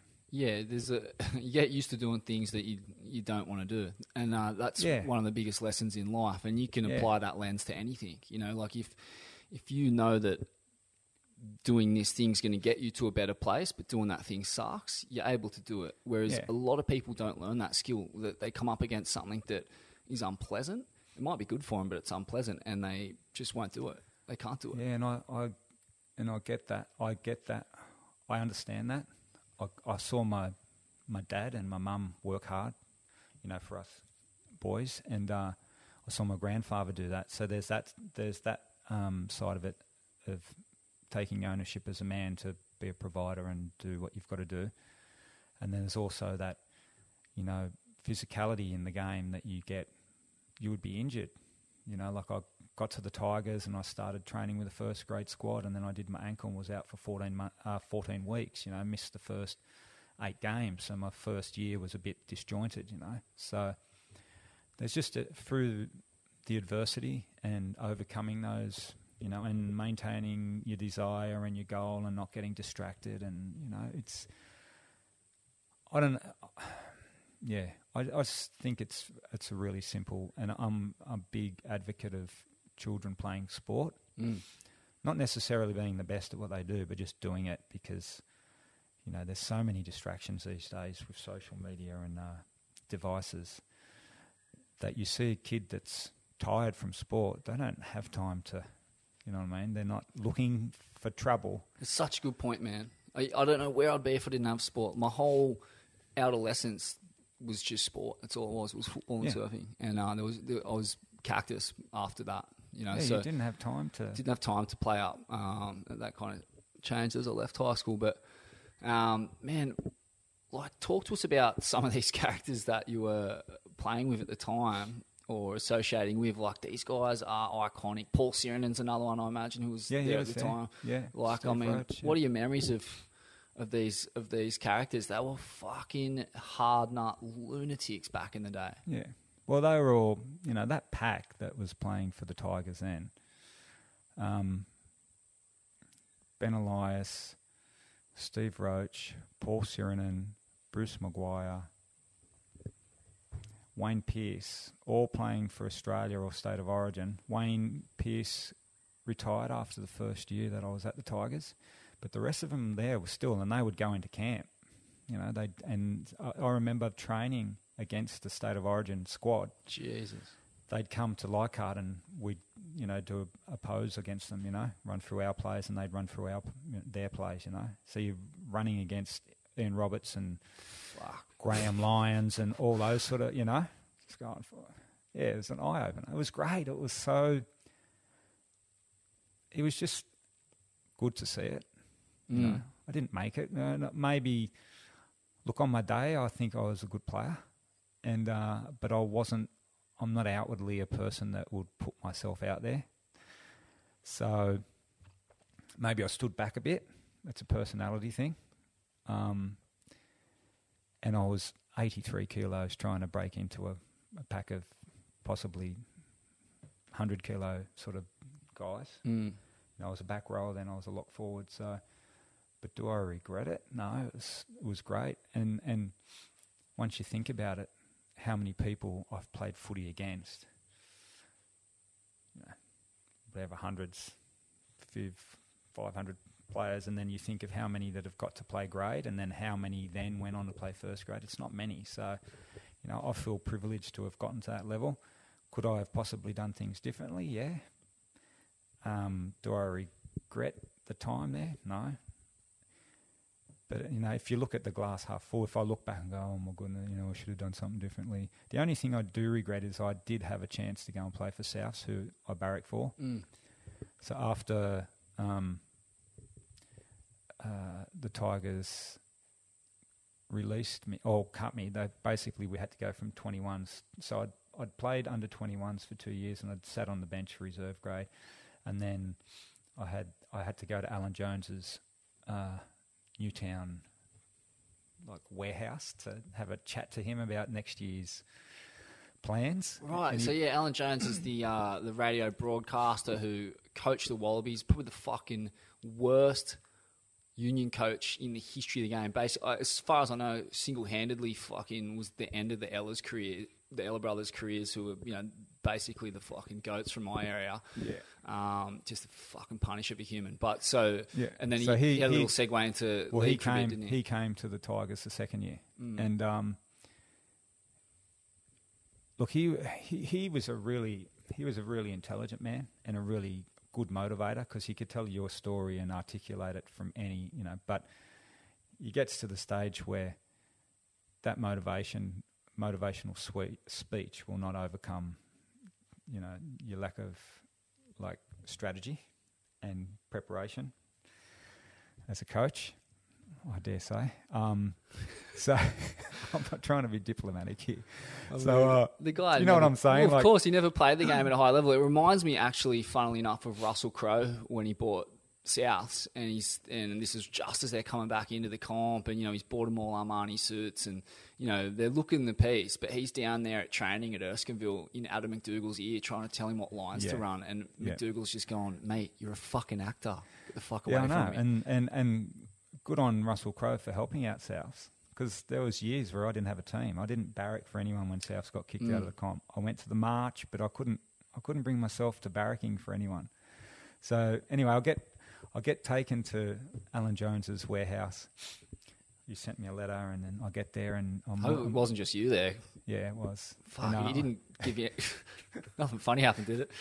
Well, You didn't spike your drink or- I'll, tell the story. Um, so I'm sitting in this, you know, I get, fuck, this is four stories or three stories, and um, I press the buzzer, and um, somebody talks to me through a box, and I get led upstairs. you know, oh, fuck, where am I going? And I go upstairs, and I'm sitting in a waiting room with all these famous people around. Um, you know, on the walls, photos. It's a waiting room, and then he takes me in. He, hey, Mick, come in. You know, blah blah blah. And we go in, and he goes, "Oh, some, you know, I'd really like to talk to you about next year. You know, you know, you finished really good. So we actually made the semis in the second year. We played against Brisbane at the SFS, which was a big day. You got, to, you know, got changed over at the uh, Sydney Cricket Ground, and then walked over and then played. And you know, we lost, but you know, it was a big day. And I'm thinking, yeah, maybe uh, out of the last five games, I got three man of the matches, and I finished the year good. And then, so he sends me this letter, and I've taken the day off work, or taken half a day off work. I was working at TAFE at, in near Central Station, and um, get in there, and he's like, "Oh, so I want to talk to you about next year." And goes, "Yeah, we're going to have to let you go." And I said, "Are you serious?" I said, "You've got me to take half a day off. You could have just told me in the letter." And I said, "So what's the reason?" He goes, "Oh, well, we've got all these." you know, these players that are playing in a similar position. And he reads out Matt Parrish, Cameron Douglas, all these players. And I go, yeah, 28 years old, 29, 30. I go, they've played four years of reserve grade, five years of reserve grade. I said, you've maybe put me on for five or 10 minutes in, rever- in reserve grade and you cut me at 21. I said, and he goes, "Oh, we can't really, you know, they've signed contracts." I go, "Mate, if if you give me one year, I won't be in reserve. You know, I'll promise you, I will, I'll you know, I'll make the step." But he's just like, "Oh, we want you to go back to the second division, which was Metropolitan Cup, and we want you to put on some weight." And uh, I was a bit like, "Oh, fuck," you know. So anyway, I'll get back to. I, I'm just like, "Oh yeah, okay, whatever." So he goes, "Oh, I've got to go into town now. Where do you, where are you going?" Oh, I said, "I've got to go to work." And he so he gives me a lift in his BMW with his driver, Amazing. with the cap on and everything. Drops you off back at the meatworks. Drops me off on the middle of Broadway because I didn't want him to drop me off at work. So I get him to drop me off, and I get out. And he gets out of the car and shakes my hand, so everyone's looking. And the, the driver gets out and sort of stands there. It's on Broadway, like there's no clearways there. Yeah. basically blocking traffic. And then mm. all these people, and he gives goes give me you know the handshake, and maybe possibly goes in to give me a bit of a you know man hug, and I mm. sort of just like shake his hand and go okay. And then I hear somebody yell out my name. I'm like, fuck, I've been spotted. So one of the guys from work, because now it's lunchtime, spotted me, and I just ignored them. Ran back to work, went upstairs, and he goes, man, is that you that just got out of like a BMW? And I went, oh, maybe. And he goes, who was that? Was that Alan Jones? And I'm going, yeah. And he goes, what, what was going on there? Like, that was a bit weird. And I'm just like, nah, mate, he just cut me from, you know, the Tigers. So, and then I went and trialled for um, the Rabbits.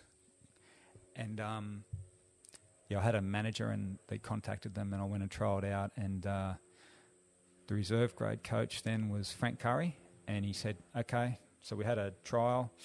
He pulled three guys out, and the three of us that were there that he talked to us, he said, "I want you to come to training on Tuesday. Just ring up the club on Tuesday, and you know, come in. We're going to train at Centennial Park." And um, so I ring up on the Tuesday, and I remember Daryl Brampton, who I don't know, he used to play for Souths, and he was the development officer then. I said, "Oh yeah, I'm ringing up to talk to Frank Curry because uh, I had a trial there on the weekend, and he told me to ring up. We've got training this afternoon." He goes, "Mate, I've never heard of you. If I don't, if I haven't heard from you, you- know." I said, "Oh, can I just talk to him?" No, mate, I don't know who you are. So I said, "But he told me to come to train." So he goes, "No." so I just went like a scared little dog with my tail between my legs and just went, "Oh, okay, sorry," and just hung up the phone. I told my dad, he goes, "Mate, you get in the car and you drive to Centennial Park and you find them." I said, "No, Dad, I won't do it." Mm. and I didn't do it. Hmm. And those two other boys that that he called out that day both played first grade that year. Wow. So that's the only regret from that whole that I didn't go there that day. But in as far as all the other stuff, like it was just a good time to be playing rugby league and you're getting paid for it, and that's all you wanted to do as a kid. You just want to play football, Mm. but to to be getting paid and to be hanging around and learning off those people, yeah, it's great. Amazing, amazing insight into some of the all-time greats that have ever played the game as well. And I mean, you surf well, so when did that come into the picture? Um, I my so my grandparents moved up from Seven Hills to Rocky Point. Then they moved to the entrance, so we that, which is on the central coast. So we that's my dad's mum. So we'd go up, and my auntie was living there, and her boyfriend was from Bondi. Hmm. His name was Mark Wilkinson. So he um, had an old single fin, and, and they said, "Oh, do you want to come to the beach one day?" So I went to the beach, seven two single fin, heaper. But I stood up first day on the wash, mate. That's it. The, the switch just went, and I'm just like, oh. So he gave me the board. Had the biggest Wow. fin, fin gash in the top that went through from the top to the bottom glass. so I didn't know about you know fixing up dings. So I got some wax and just melted wax and just shoved it in there. Yeah, I, was, I mean, I still do Yeah. that. yeah. And then we ended up getting some fiberglass, and the fiberglass was so far over the deck, and it was black. We put too much hardener in it, and then it was just like rubbing the shit out of my chest, and it was taking chunks out of my stomach, you know, because I didn't have a wetsuit. So I rode that for a bit. Then there was a guy at Fairfield Pats that was in year ten, Paul Orchard. Sold me my first McCoy single fin and a pair of scalloped um, legged Quiksilver board shorts Yep. for 50 bucks and then I bought a, a $5 vest off him, long sleeve. So, It's probably a lot of money back then. yeah. Yeah, but like, and then I saved up for a diver's watch. Yeah, so I could be like those guys. And then it was basically um, if we would go up to my nan's, strap the McCoy single fin to the Volkswagen Beetle, and um, my dad would take me to the beach. And then Okay. my brothers started to surf. So it was always dependent on school holidays. If we were going up, I'd get to surf. If we didn't go up for the September school holidays, we wouldn't get to surf. And it wasn't until we were we were old enough to get on the train, and then we'd train it to Central, and then get on a bus, get off like five streets away from Maroubra, so we wouldn't get bashed and walk in, or the Corso. And then um, yeah, then got a license, and then started to go back up the Central Coast down to Ulladulla, you know, all those sort of places, and then bought a Kombi because I realised I was spending a lot of time driving. Whereas I could leave work on Friday afternoon if I didn't have footy and then go away for the weekend and surf. But just that imagery and the feelings from surfing just was instantly I was buzzing. And there was a few of us that surfed back in those days, and I just had my 35 year school year school reunion, year 12, and a few of the boys go, mate, you still surf? I go, yeah. What about you? Nah. So I was one of the only ones that kept chasing it, you know. And like I said before, I, first and foremost, I was a surfer. I loved it. I'm not the best, but I I chase it. I love it. Mm. Just like anything, you want to do it properly. You Well, that's it. Yeah, and I give it your best, you know. I think that also, you know, comes back to you know when you have early success in sports, even football, like it mm. translates in that respect where it's like you know if you want to do something, you want to do it properly. Yeah. And my dad was always big on, you know, even like from the age of 13 to 17 or 18, I didn't grow, so I was small. It wasn't until 18 I shot up and I started doing weights that, and he said, son, stick with it. You're a good tackler or you're a good passer. You know, like the, the foundations were there. So your technique is good. So I've always watched surfing. And then now I get to do it more. I can watch the way people surf and go, oh, yeah, he's just sliding his hand here along the, to the bottom Mm. turn and he's twisting it, you know. Before you had all the surf movies that you could, you know, all surf clips. So, yeah, just try to analyze technique for anything, learning how to fight, you know, boxing, he was like, you got to hold your hands, this, you know, it's just technique. So, and then that will steer you in the right direction in whatever you want to do, you know, I think. Yeah, it's interesting too, like going between those two cultures, football culture, surfing culture, uh, especially living up here in the north coast where it's it's surf mad. You know, you're living in Mm. full blown surf towns, and yeah, it's something about surf culture. Like as good as it is and as enriching as it is, um, there's a, a lot of kind of shortcomings in terms of what the, the culture can teach you or, or reinforces. You know, it reinforces a lot of selfishness and um, yeah, I mean, I guess that's kind of at the core of it, sadly. And uh, I feel like when you don't participate in team sports, you you miss out on some super valuable lessons, uh, particularly just around the idea of doing shit for other people and and, Mm. and how good that feels. And um, you know, yeah, that's probably the main one. I mean, have is there most, any? Most definitely. Yeah, I don't think I could have said it any better. But I, I do struggle with it sometimes, like the, you know, being on the cusp of being in the industry or dealing with, you know, outside of surfing, um, the film industry and, and all that. It's very insular and and, and it's very um, can be very individual, you know, individual based. Um, so I like nothing more than working in a team, and you get that from, I guess, playing footy from six years old to whenever, because it's all a common. You're all there to try and win.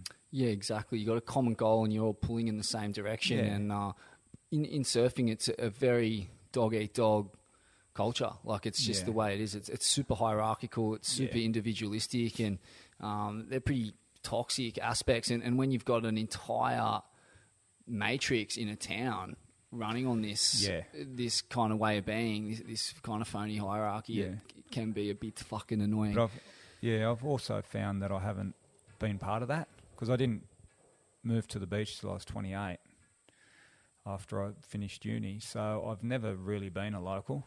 Um, so I can sort of, I get it. I, I, I can tell who the locals are from the first moment you paddle out, you know.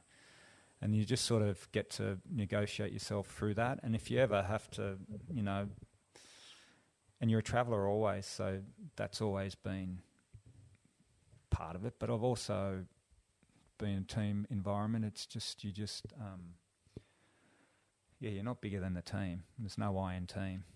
You Mm. know, you and I'm not a. There's a lot of ego. If if if someone has been, um, say, a, a young surfer has been treated in a certain way since a young age, um, their perception and their reality is totally different to a person that hasn't. You know that entitlement or the way they're treated or the way that they go through their life and and you most probably even get that in rugby league now. If uh, you know the back in the day, you know when I was playing, guys would have full time jobs. Like David Brooks would run a concrete truck and then he'd come to training, you know, with concrete all over him. So all day he's working with different people, and then on the weekend he just happened to be a really good football player. Um, so there was no ego, if you know what I mean. Yeah, that's a real noticeable difference. It's it's kind of mind blowing how much ego you cop in the, the surfing community or, or culture. Um, and I guess that's the, the very nature of when things are individualistic. Yeah. It, it, it really breeds ego. It breeds a sense of being special, um, Yeah. being different. And, and these are, are phony values. They're, Yeah. they're just like, they're I- super toxic. Yeah, and I find it funny, you know, like um, that if you call someone out on something, like you know, just say you're out at a certain surf spot, and I'm all for a really famous great surfer coming out and, and surfing, and showing like just actually watching how good they are, and just going, wow, you know, being a part of that and just watching it. But if they're coming out and they're snaking, and they don't even need to because they're that good anyway, they can just get whatever wave you know that comes to them. And then you know you might say something, hey mate, you know you've paddled inside me three times, and, like- and then some person that's not even, you know, the famous surfer sticks up for the famous surfer, and you're just like, what? Are you his minder, or are you like this guy can talk for himself? But I know I'm just calling him out, like going, you know what? We can all get four waves each. I don't want to sit here and watch you get ten, even though you're a great surfer. I don't like we're all out here. We all just need our four, and then we go in and we're all happy. It's like that pie, you know. We don't.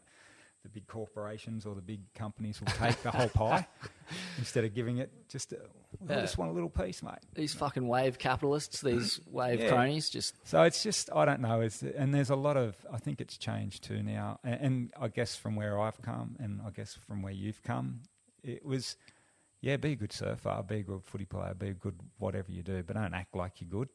hundred percent, man. Just be understated and just you know you know you, you know you can play football, or you can know you can box, or you know you can paint good.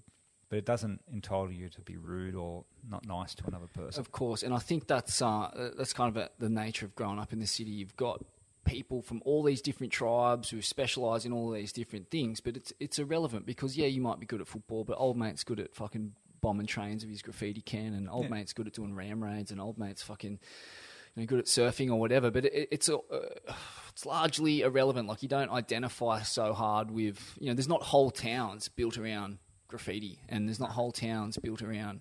And I, and I Uh, think that's also, sorry to cut you off, is like that's society's um, value what that they put on sports people, and maybe not um, valuing the people that are a police officer or a teacher or a nurse or the people that actually, Exactly.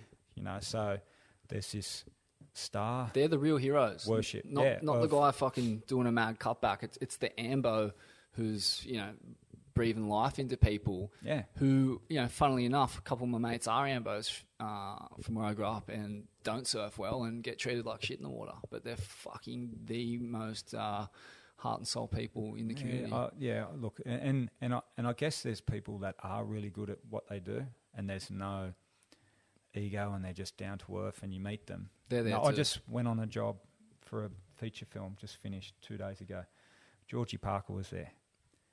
The most level, like unaffected, like nice, you know, like she could come into the the set, the film set, and be thinking, yeah, I've been on this show, I've been on this show. But she was like, oh, what's your name? Blah.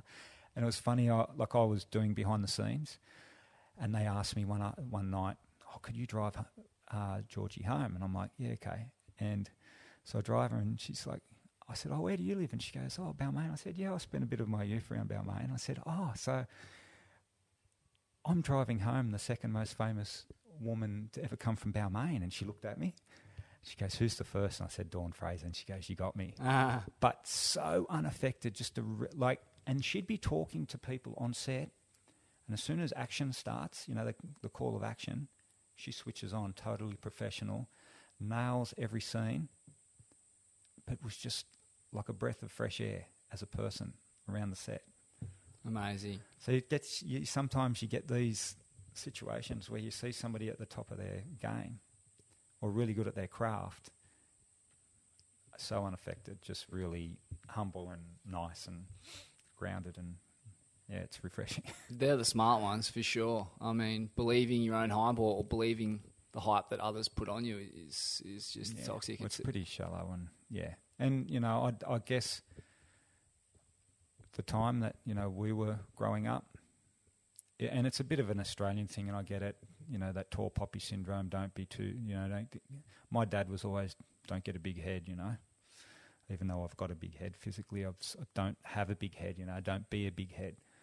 But um, I guess now it's changed because now, like back in the day, it was all um, you would get other people singing your reward, uh, your um, value or whatever through a paper or through whatever, you know, because it was, journalists would come and the, the local paper or the local television station would say, oh, this guy's doing really good work. He's a good doctor, and they'd come and do a story on you. But now, with social media, everyone's their own editors and TV stations for themselves. There was no such thing as a social influencer when we were kids. Is that even a thing? I don't, you know what I mean? Like, I still, I, to me, it's an influenza. I think it's a sickness. it's like a, you know, I don't It really is. Do I really want to get up every day and post about myself? I find it really, Anxiety provoking, man. Yeah, and I struggle. yourself up to so much judgment. Yeah, I know. Oh, you know, whatever. But just even just um, patting yourself on the back to go, you know, That's such a weird concept, man, is. isn't it? It, it? The whole concept of social media and Instagram and putting photos of yourself excelling is fucking odd to me and so uh, contrary to the culture I was raised in. Like, big up on yourself was just not done ever Yeah. under any circumstance. Yeah. It was like immediate ridicule. You yeah. fucking and I, and, and I get it. Like, yeah, totally, totally. And and I get it. Like some people go, well, if you don't do it, Mick, who's going to do it? Mm. And I'm like, yeah, it just doesn't feel comfortable for me. It's not a natural thing, but for me to tell someone else's story and put my film out and try and sell my film, yeah, because it's a product. I'm not really saying, oh, hey, this is what I had for breakfast. This is me eating my breakfast. This is now defecating my breakfast. You know what I mean? Like I don't, you know what I mean? All those pictures of my day. They never have like- the defecating the breakfast, yeah, but they should. Well, they should. Um, you know, the story, like what I'm doing. Whereas I can justify putting out the film and going, hey, buy the film because I've got to sell it. And but it's really more about the people because you're not watching it going, oh, this is about Mick. This is about Addy. This is about Heath Joske. This is about Wayne Lynch. This is about you know Glenn Casey. This is about you know the boys down at Shippies. It's a, you know it's about Marty Paradisis. It's about all these different people. That's their stories. I'm just facilitating that. So I can justify that, but I struggle to. Yeah, here's me. Um, yeah, I don't know.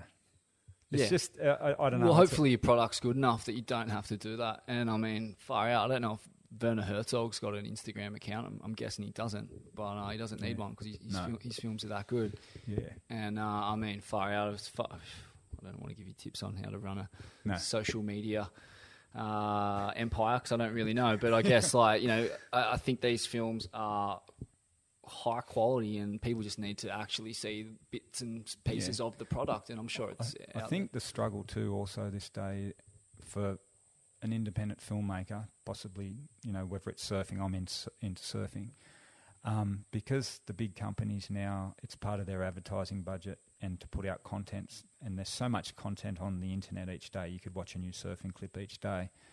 It's really hard for people like myself or you know whoever Andrew Kidman or whoever that comes out with a film that they've put two years into and go, well, look, for me to put this out, I'm going to charge forty dollars because they've got to pay for the duplication, or they've got to pay for the DVDs, and they've got to pay for the, the book if it comes with a book, and for their time for that period. People don't want to pay for that because everything is so instantaneous and for free on the internet these mm. days that there's that bit of struggle. So, you know, I think people would like to see the films. They'd most probably watch them go, oh, yeah, that was really cool. It's maybe not my style because it's not, you know, blowing tail on every wave and it's not high energy. But if you want to listen to, you know, see stories, but I don't think it gets in some, some people are expecting things for nothing. So they Mm. don't even want to pay.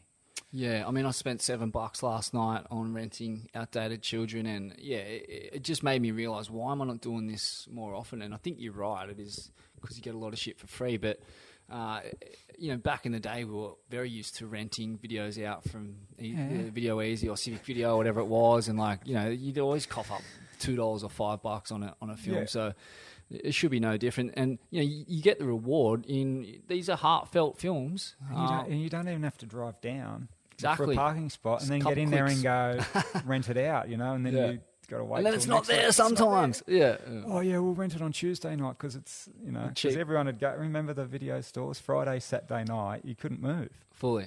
People would get their takeaway and then get a video, and you'd go, yeah, yeah, I'm going to get. No, it's got the little ticket in it. Rent it out. Devastation.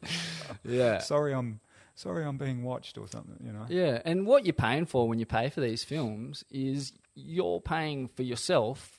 You get inspiration, motivation. You get to feel something in your heart. Like you know, a lot Yeah. of the shit you see online, it, it's just surf porn, and you feel nothing watching that Mm. shit. And fuck, the more of it I watch, the more it starts to annoy me. It's the same old Yeah. crappy formulas and It's al- yeah, it's Sa- almost the, like new whiz kids doing the new fucking Yeah. cheese whiz like to fucking some hip track like you know whatever it's always going to be there in surfing i guess but um, you know it, it, it's a shame that these films the the narrativized like core surf culture uh, explorations have been pushed underground by the glut of shit uh, instantly gratifying Mm. content Yeah. Well, thanks for understanding. Like, you know, because it's not just me.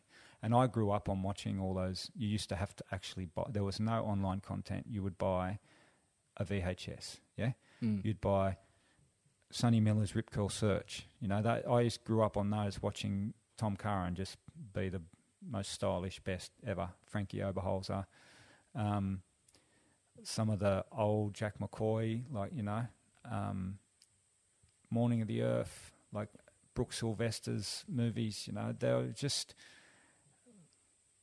Uh, They were opuses. Like all of these things were feature length, yeah, and that years had gone into making them. and and it was uh, an undertaking of passion and love and hardship, and you know probably thousands of Yeah. lives were lost in the process of making them. Like they, they had Yeah, to travel to all corners of the planet on these The wild junkets. It was the old rusty, rusty films and hot buttered, and you just there was there was a lot of personality in the styles of surfers that you you, you would were evident to me back then, because say you would look at somebody like Terry Fitzgerald writing his own craft with the Martin Worthington sprays, which to me was just like oh my goodness, blowing my mind, and then looking at Wayne Lynch, you know, a Day in the Life of Wayne Lynch, him on his single fins that he was shaping and just going, man, they're totally different surfers, both at the top of their game. And then you'd see Gerry Lopez, and then you'd see somebody else, Buttons, and they all were, their styles of boards were reflective of their personality and the way they wanted to surf. And then you would see them on land, and they were all really different. I think now it's just become a bit more because it's a it's a commodity and a sport there's an end game, so they're trying to get to that end game, so they get refined and homogenized and pasteurized and whatever else. Whereas the surfers back then were just doing it. I watched that busting down the door uh, a few weeks ago, down or a couple of months ago, down at Lennox. Oh yeah, I was there. Sean, oh, you were there? Yeah. Oh, okay, I was there. How uh, wild was that? Shaun yeah, Tomson in Shaun. Tomson Crazy. and Rabbit, yeah, and that unbelievable. I'm, I read all of that in the in the magazines back in the day, and knew the backstory. But to actually read read like the heaviness of it, what they went through to, you know, to get paid to surf. But there was still those personalities, and you know, I think when you watch these vignettes or little features on people.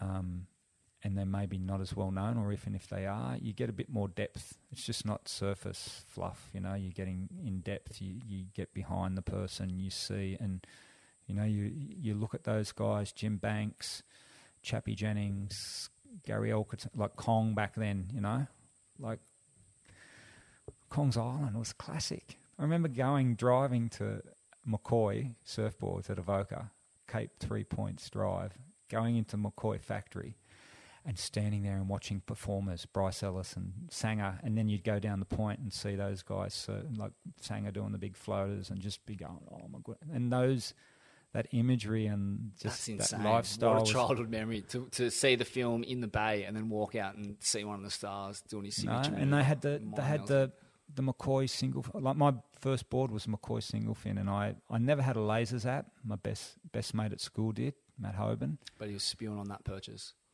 Well, he liked it because he, he used to like to slide, whereas I didn't like to slide, and I still don't. You know, I don't like to feel weightless. I don't want my boards doing anything weird. So, hence, getting a board off Wayne Lynch or Jim Banks. You know, um, it's just there was. I think there was a lot more personality and depth, and you get that in these films. I hope that people are making but to get that, you need to pay a bit of money because you know, like, I live a good life here now. I grew up in Western Sydney. I live here with my wife and three kids.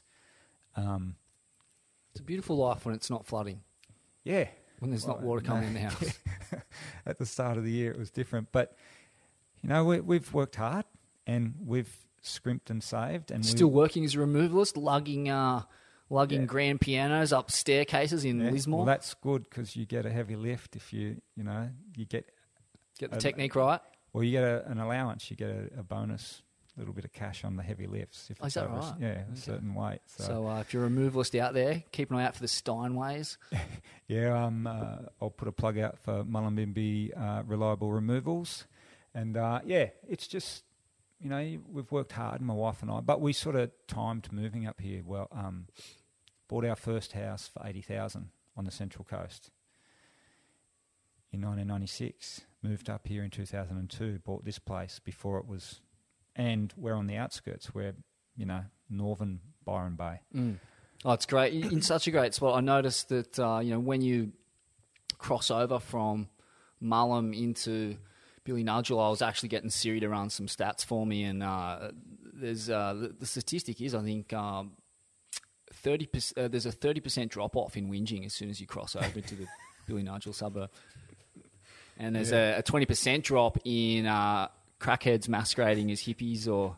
Is it hippies masquerading as crackheads? I can't even Oh, I figure it out anymore. I- but it's kind of like main arm up here with better roads and yeah, less Well, crackheads. It's yeah, great. the um, yeah, Mullumbimby is full on at the moment. Like driving through there, I, I often have to go there early in the morning to go to work, and late in the afternoon to come back from footy training if my sons, you know, uh, or my daughters are playing, and then um. But the rest of the time, it's it's pretty busy these days. But you come over the hill here, and we just timed it that we we found this place. I hadn't even been in this valley. I'd been in Middle Pocket Valley, but not the Pocket Valley. And we found this place, and it was always like going back to the western s- suburbs. I used to work at the Sunnybrook Hotel, which was near Warwick Farm Racecourse, and I used to have to walk from Cabramatta Station every morning.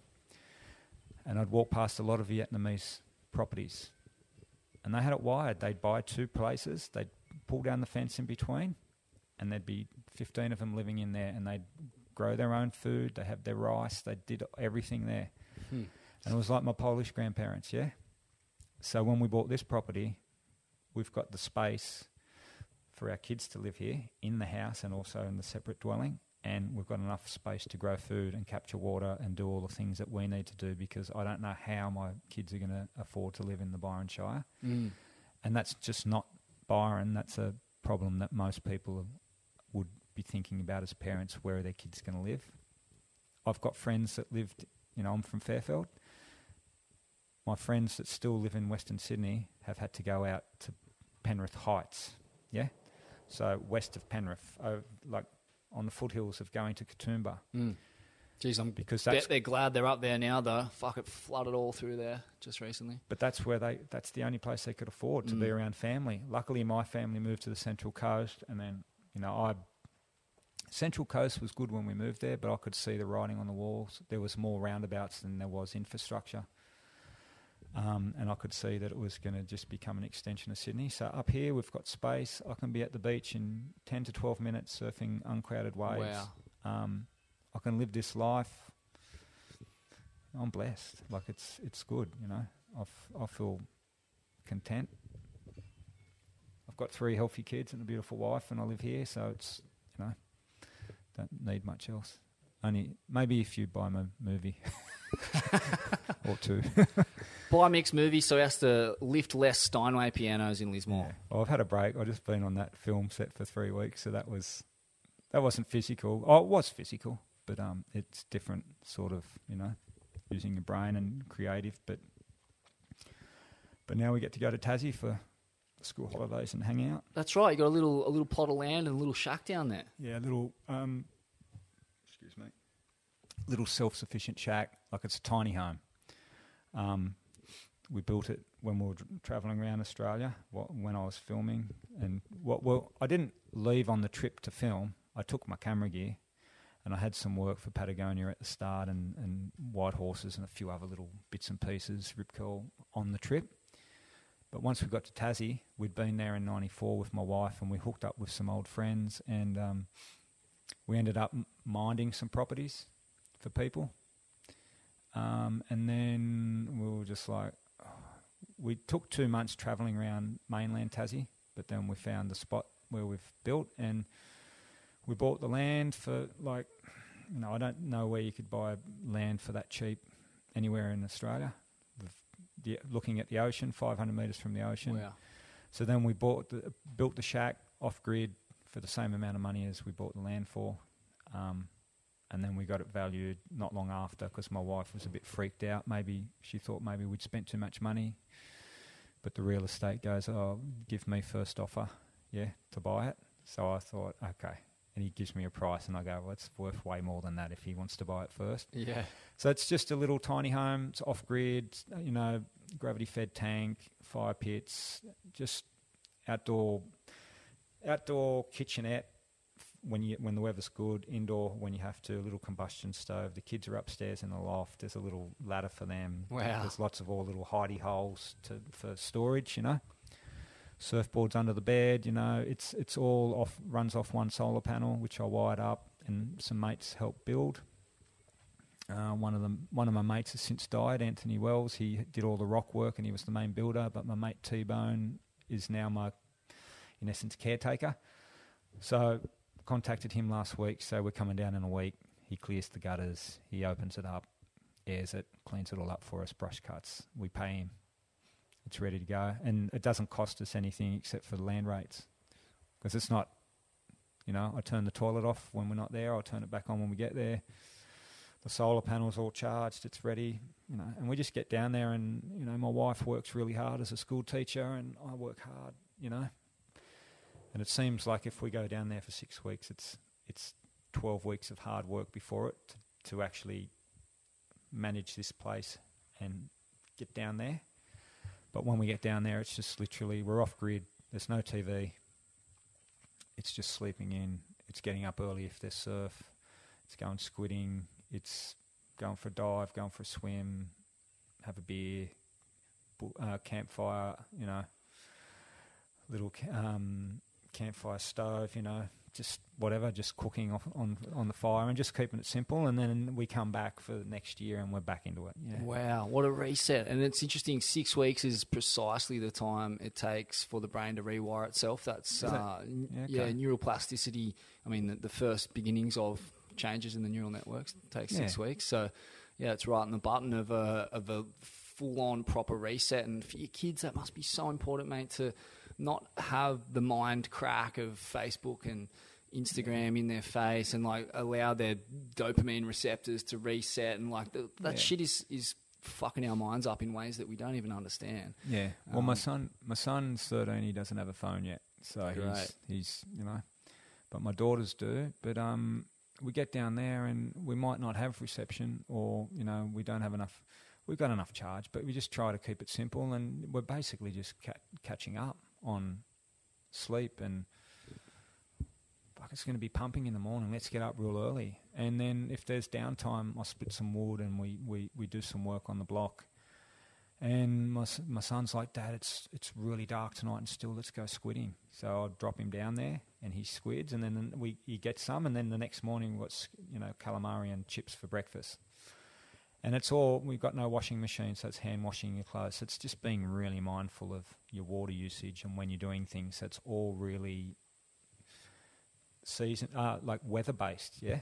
Yeah, and that takes up the bandwidth of your mind, but that is such a positive thing to be thinking about. You know, Yeah. You- when you think about survival, you're not thinking about all the other stupid shit that drives people mad and to Yeah, bad well, it's it's you know, sometimes people, oh my coffee's cold and you know my bandwidth and I'm just like first world problems, you know, like perspective, you know, we the perspective that you get from talking to other people and and and their situations and how they do things and and the stories and the trauma that they've been through and the death and whatever, you know. I, I worked with a guy last week that comes from Turkey and he was the assistant director and mate he was I called him Good Borat because he talked like Borat, and uh, and his name was Kazim, and he was such a not just a really nice human. But I just said, man, you got really deep eye, you know, like his eyes, and he told me some of the shit that he's been through.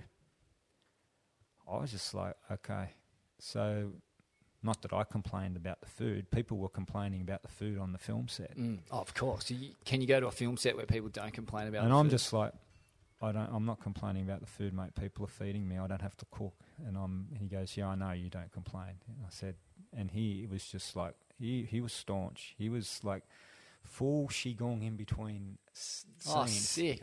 Yeah, and Love full qigong, breathing. yeah. And he talked to me. He goes, and he did some cupping, some wet cupping on my back. Wow, he was a freak. But the, his story from living in Turkey and working on film sets over there, and some of the stories he told me wasn't bragging, just like, and, and him seeing people die from a really like hundreds of people in his town from a young age. I just went, well, dude, yeah, Well, that's the thing. I mean, one of the real enriching things about surfing is you, you travel around the world and you, you're mostly traveling through pretty poor joints. And one of the real takeaways I got, especially from spending years living in Indo, was, you know, I took so much away from the way they lived, just as you took away from the way the Vietnamese lived, the way your Polish grandfather lived. And, you know, there's, I feel like the way we should be living here is, is more like second world. You don't want to be first Yeah. world. Second world's fine, which is to say you've got good healthcare infrastructure, good roads, um, you got trustworthy police, uh, firemen and, and, Yeah. ambos and that.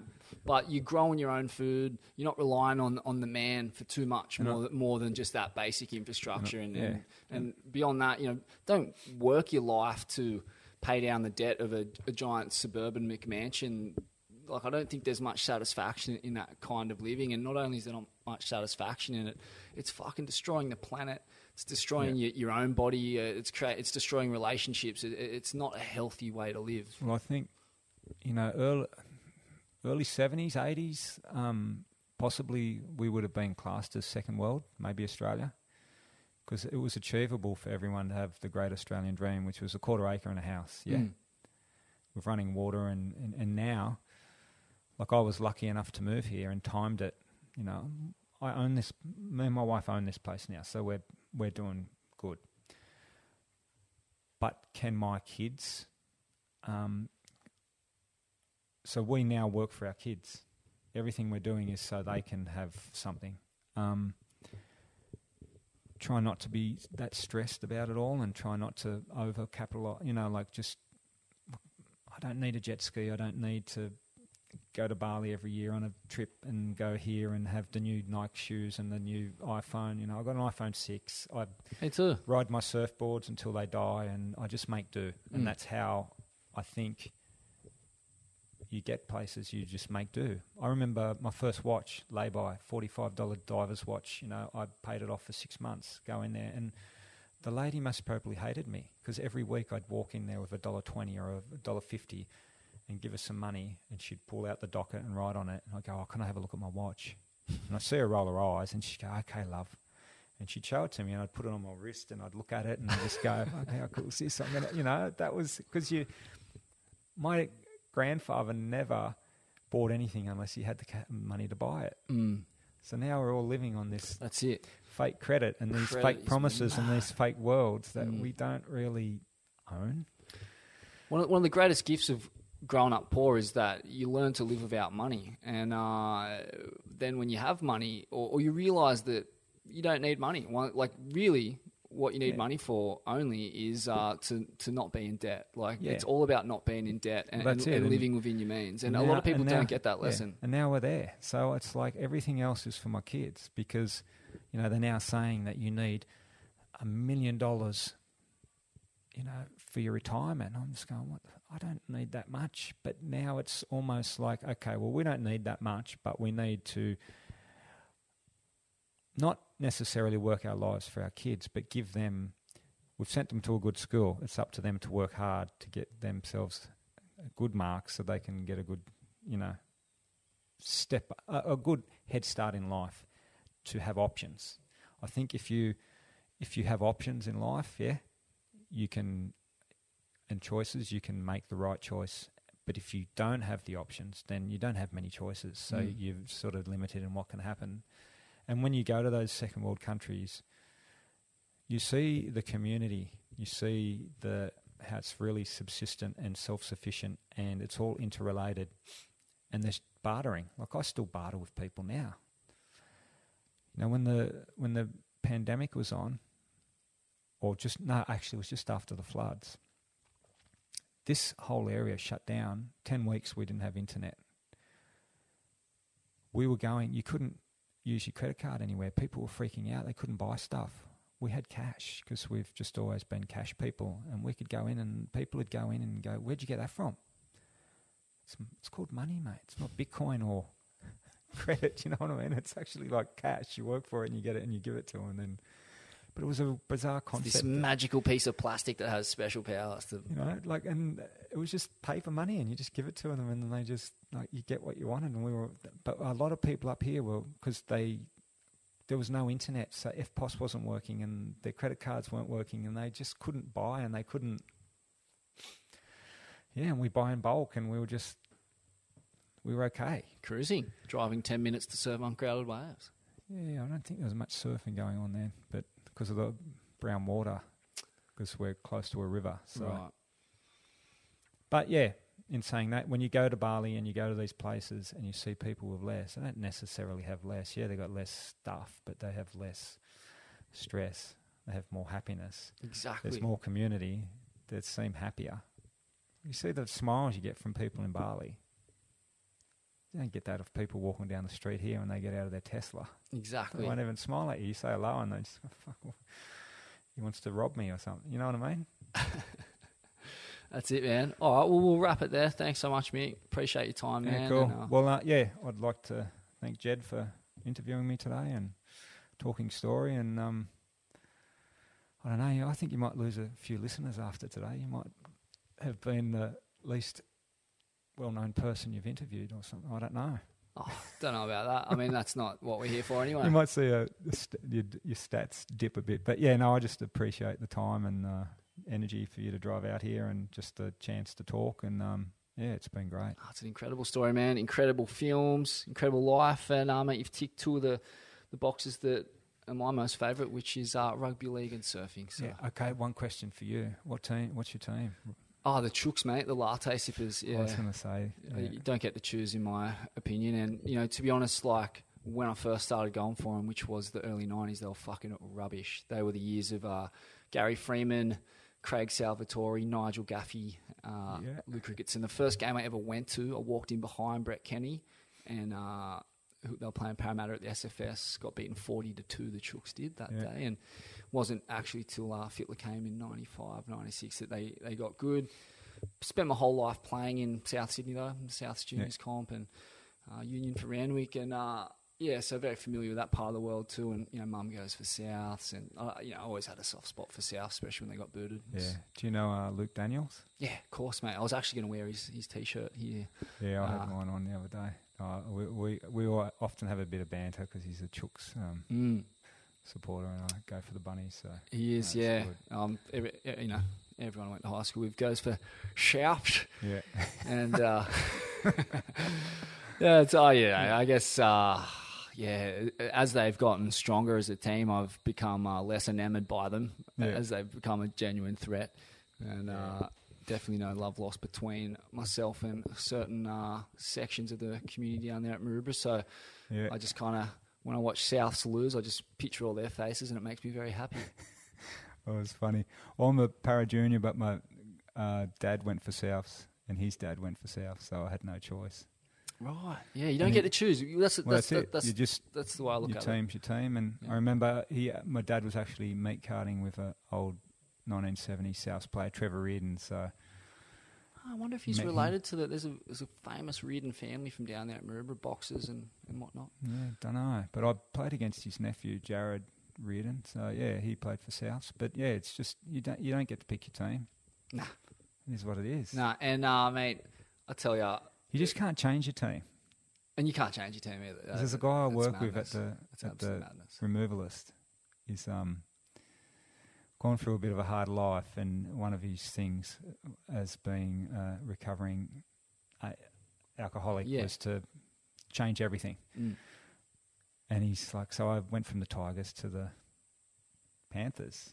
And I said, nah, mate, you can't change your team. So we give him a bit of shit at work. But yeah, it's, uh, Well, I mean, I'll cut people some slack when the, the those merged Yeah, yeah. franchises. You know, like that's a bit weird, and you know, also people up here they're generally lost when it comes to rugby league. I don't know who you follow when you're from up here. You, you got to pick someone. You can't go for the Titans. Like that's fucking. they do, and then they're disappointed. Of course, it's an awful, awful franchise. That one.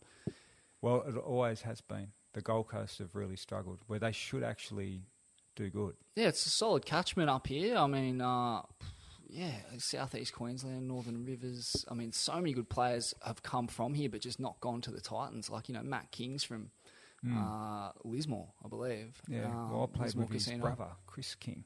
Right. Yeah. Okay. Wow. And he's- and he, Oh yeah, at Mullen.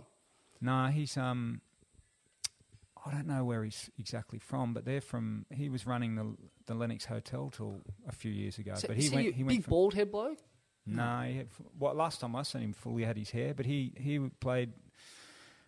He played first grade for Para. He was the cellarman when I was working at the club. No way. Yeah. And you actually made a comeback for Mullum uh, as when, when was that? Last year, That was last year. yeah, it was uh, yeah fifty one. I had a few. Um, I've I've coached my son. He's a keen footy player. He goes he goes all right, and um, I just I, I could see him rolling his eyes when I'd say stuff sometimes. And there was a guy, my boss at the removalist, Macca, Adam McKenzie, like a local legend who played for the Burleigh Bears and played for the South Queensland Crushers Oh, or yeah. Chargers, one of those teams when Mm. they were a, a franchise um, with another mate, Simon Kane. They He was playing and he can hardly walk. And I'm, he's younger than me. I think he's only 42 and uh, I'm 52. And I, I said, fuck Macca, if you're playing, I'll play. And he goes, you serious? I went, oh, and then I just saw his eyes light up and he goes, come on, let's go register you. And I was literally thinking he would like forget. Mm. And then he goes, don't forget we're playing the Savo, Mick, because I was coaching his daughter that day because his daughter played in my son's team, Mia.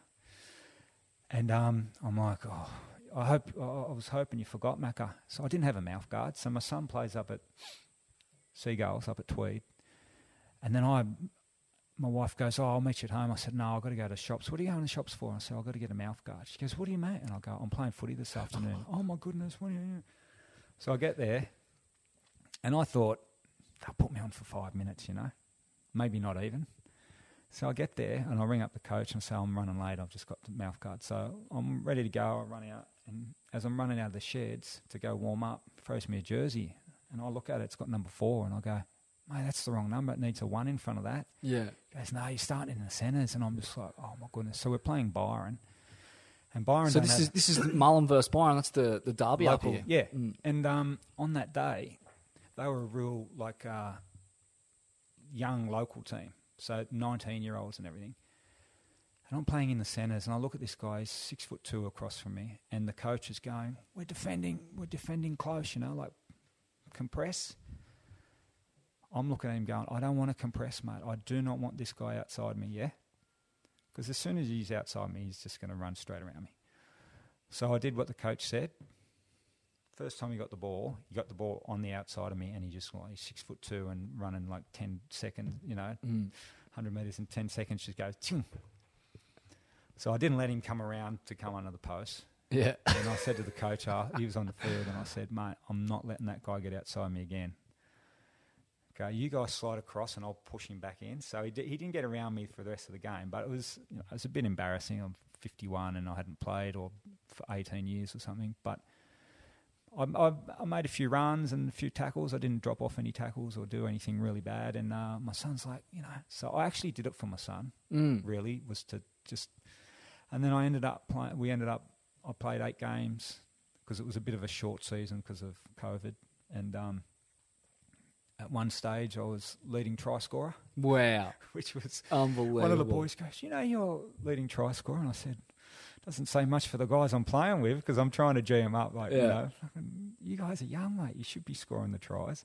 But yeah, I ended up playing and I was sore for four months. But it got to the end where my son is like, man, you beat that guy and you palmed him off. And what about that tackle? So it was just really, I survived the season. I didn't do any major damage. Had one last, uh, and and it was really my my wife always wanted me to play with my kids. So they all, all my kids got to see me play. So I retired when I was 33.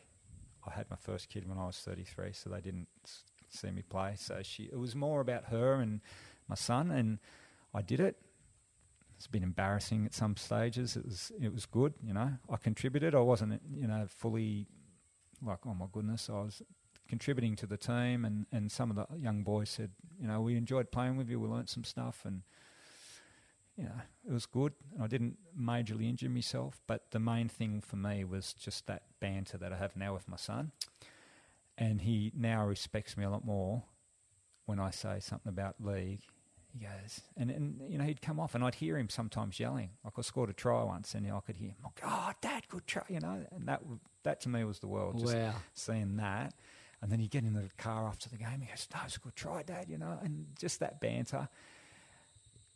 Geez, you're a bit slow. Like, why didn't you make that break? Okay, son, mate, I was buggered, you know, and he'd laugh. And, and, now there's that respect, and I can now talk to him about footy, and he's totally on board.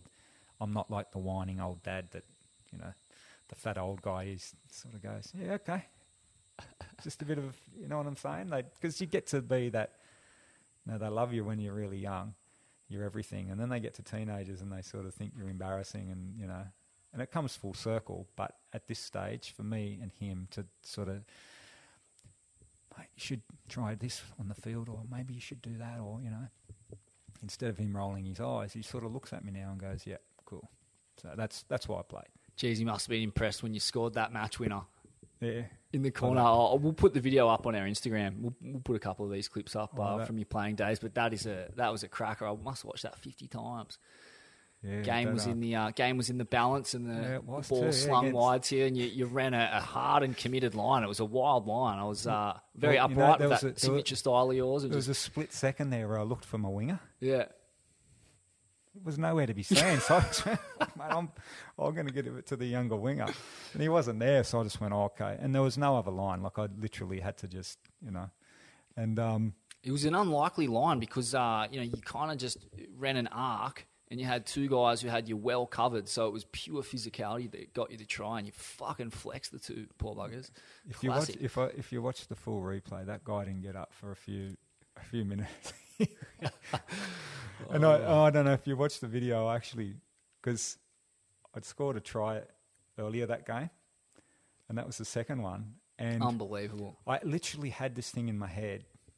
I said to the boys, if I score a try, I'm going to walk straight off the field because I'm done. Mm. And I scored the first one and I didn't because the sheds were down the other side. And my first thing was, and all the first graders were there because I was only playing reserve grade. All the first graders were there and they were all cheering. My first thing was, I'm to walk straight off and into the sheds. And I didn't. And then I actually put my hand up, like, like I want to come off, but they didn't even like come over to me and ask, "Hey Mick, do you want to come off?" They just left me on there. So I was wishing I had the balls to actually just walk straight off because it would have been funny. Yeah. I would have come running back out, but I just wanted to do that, and I thought, no, that's a bit show ponying. So yeah, it was funny. So good, man. Leaving nothing in the tank. Uh, a life well lived and, yeah, entertaining to relive it all with you. Thanks, mate. Yeah, mate, champion. Thank you.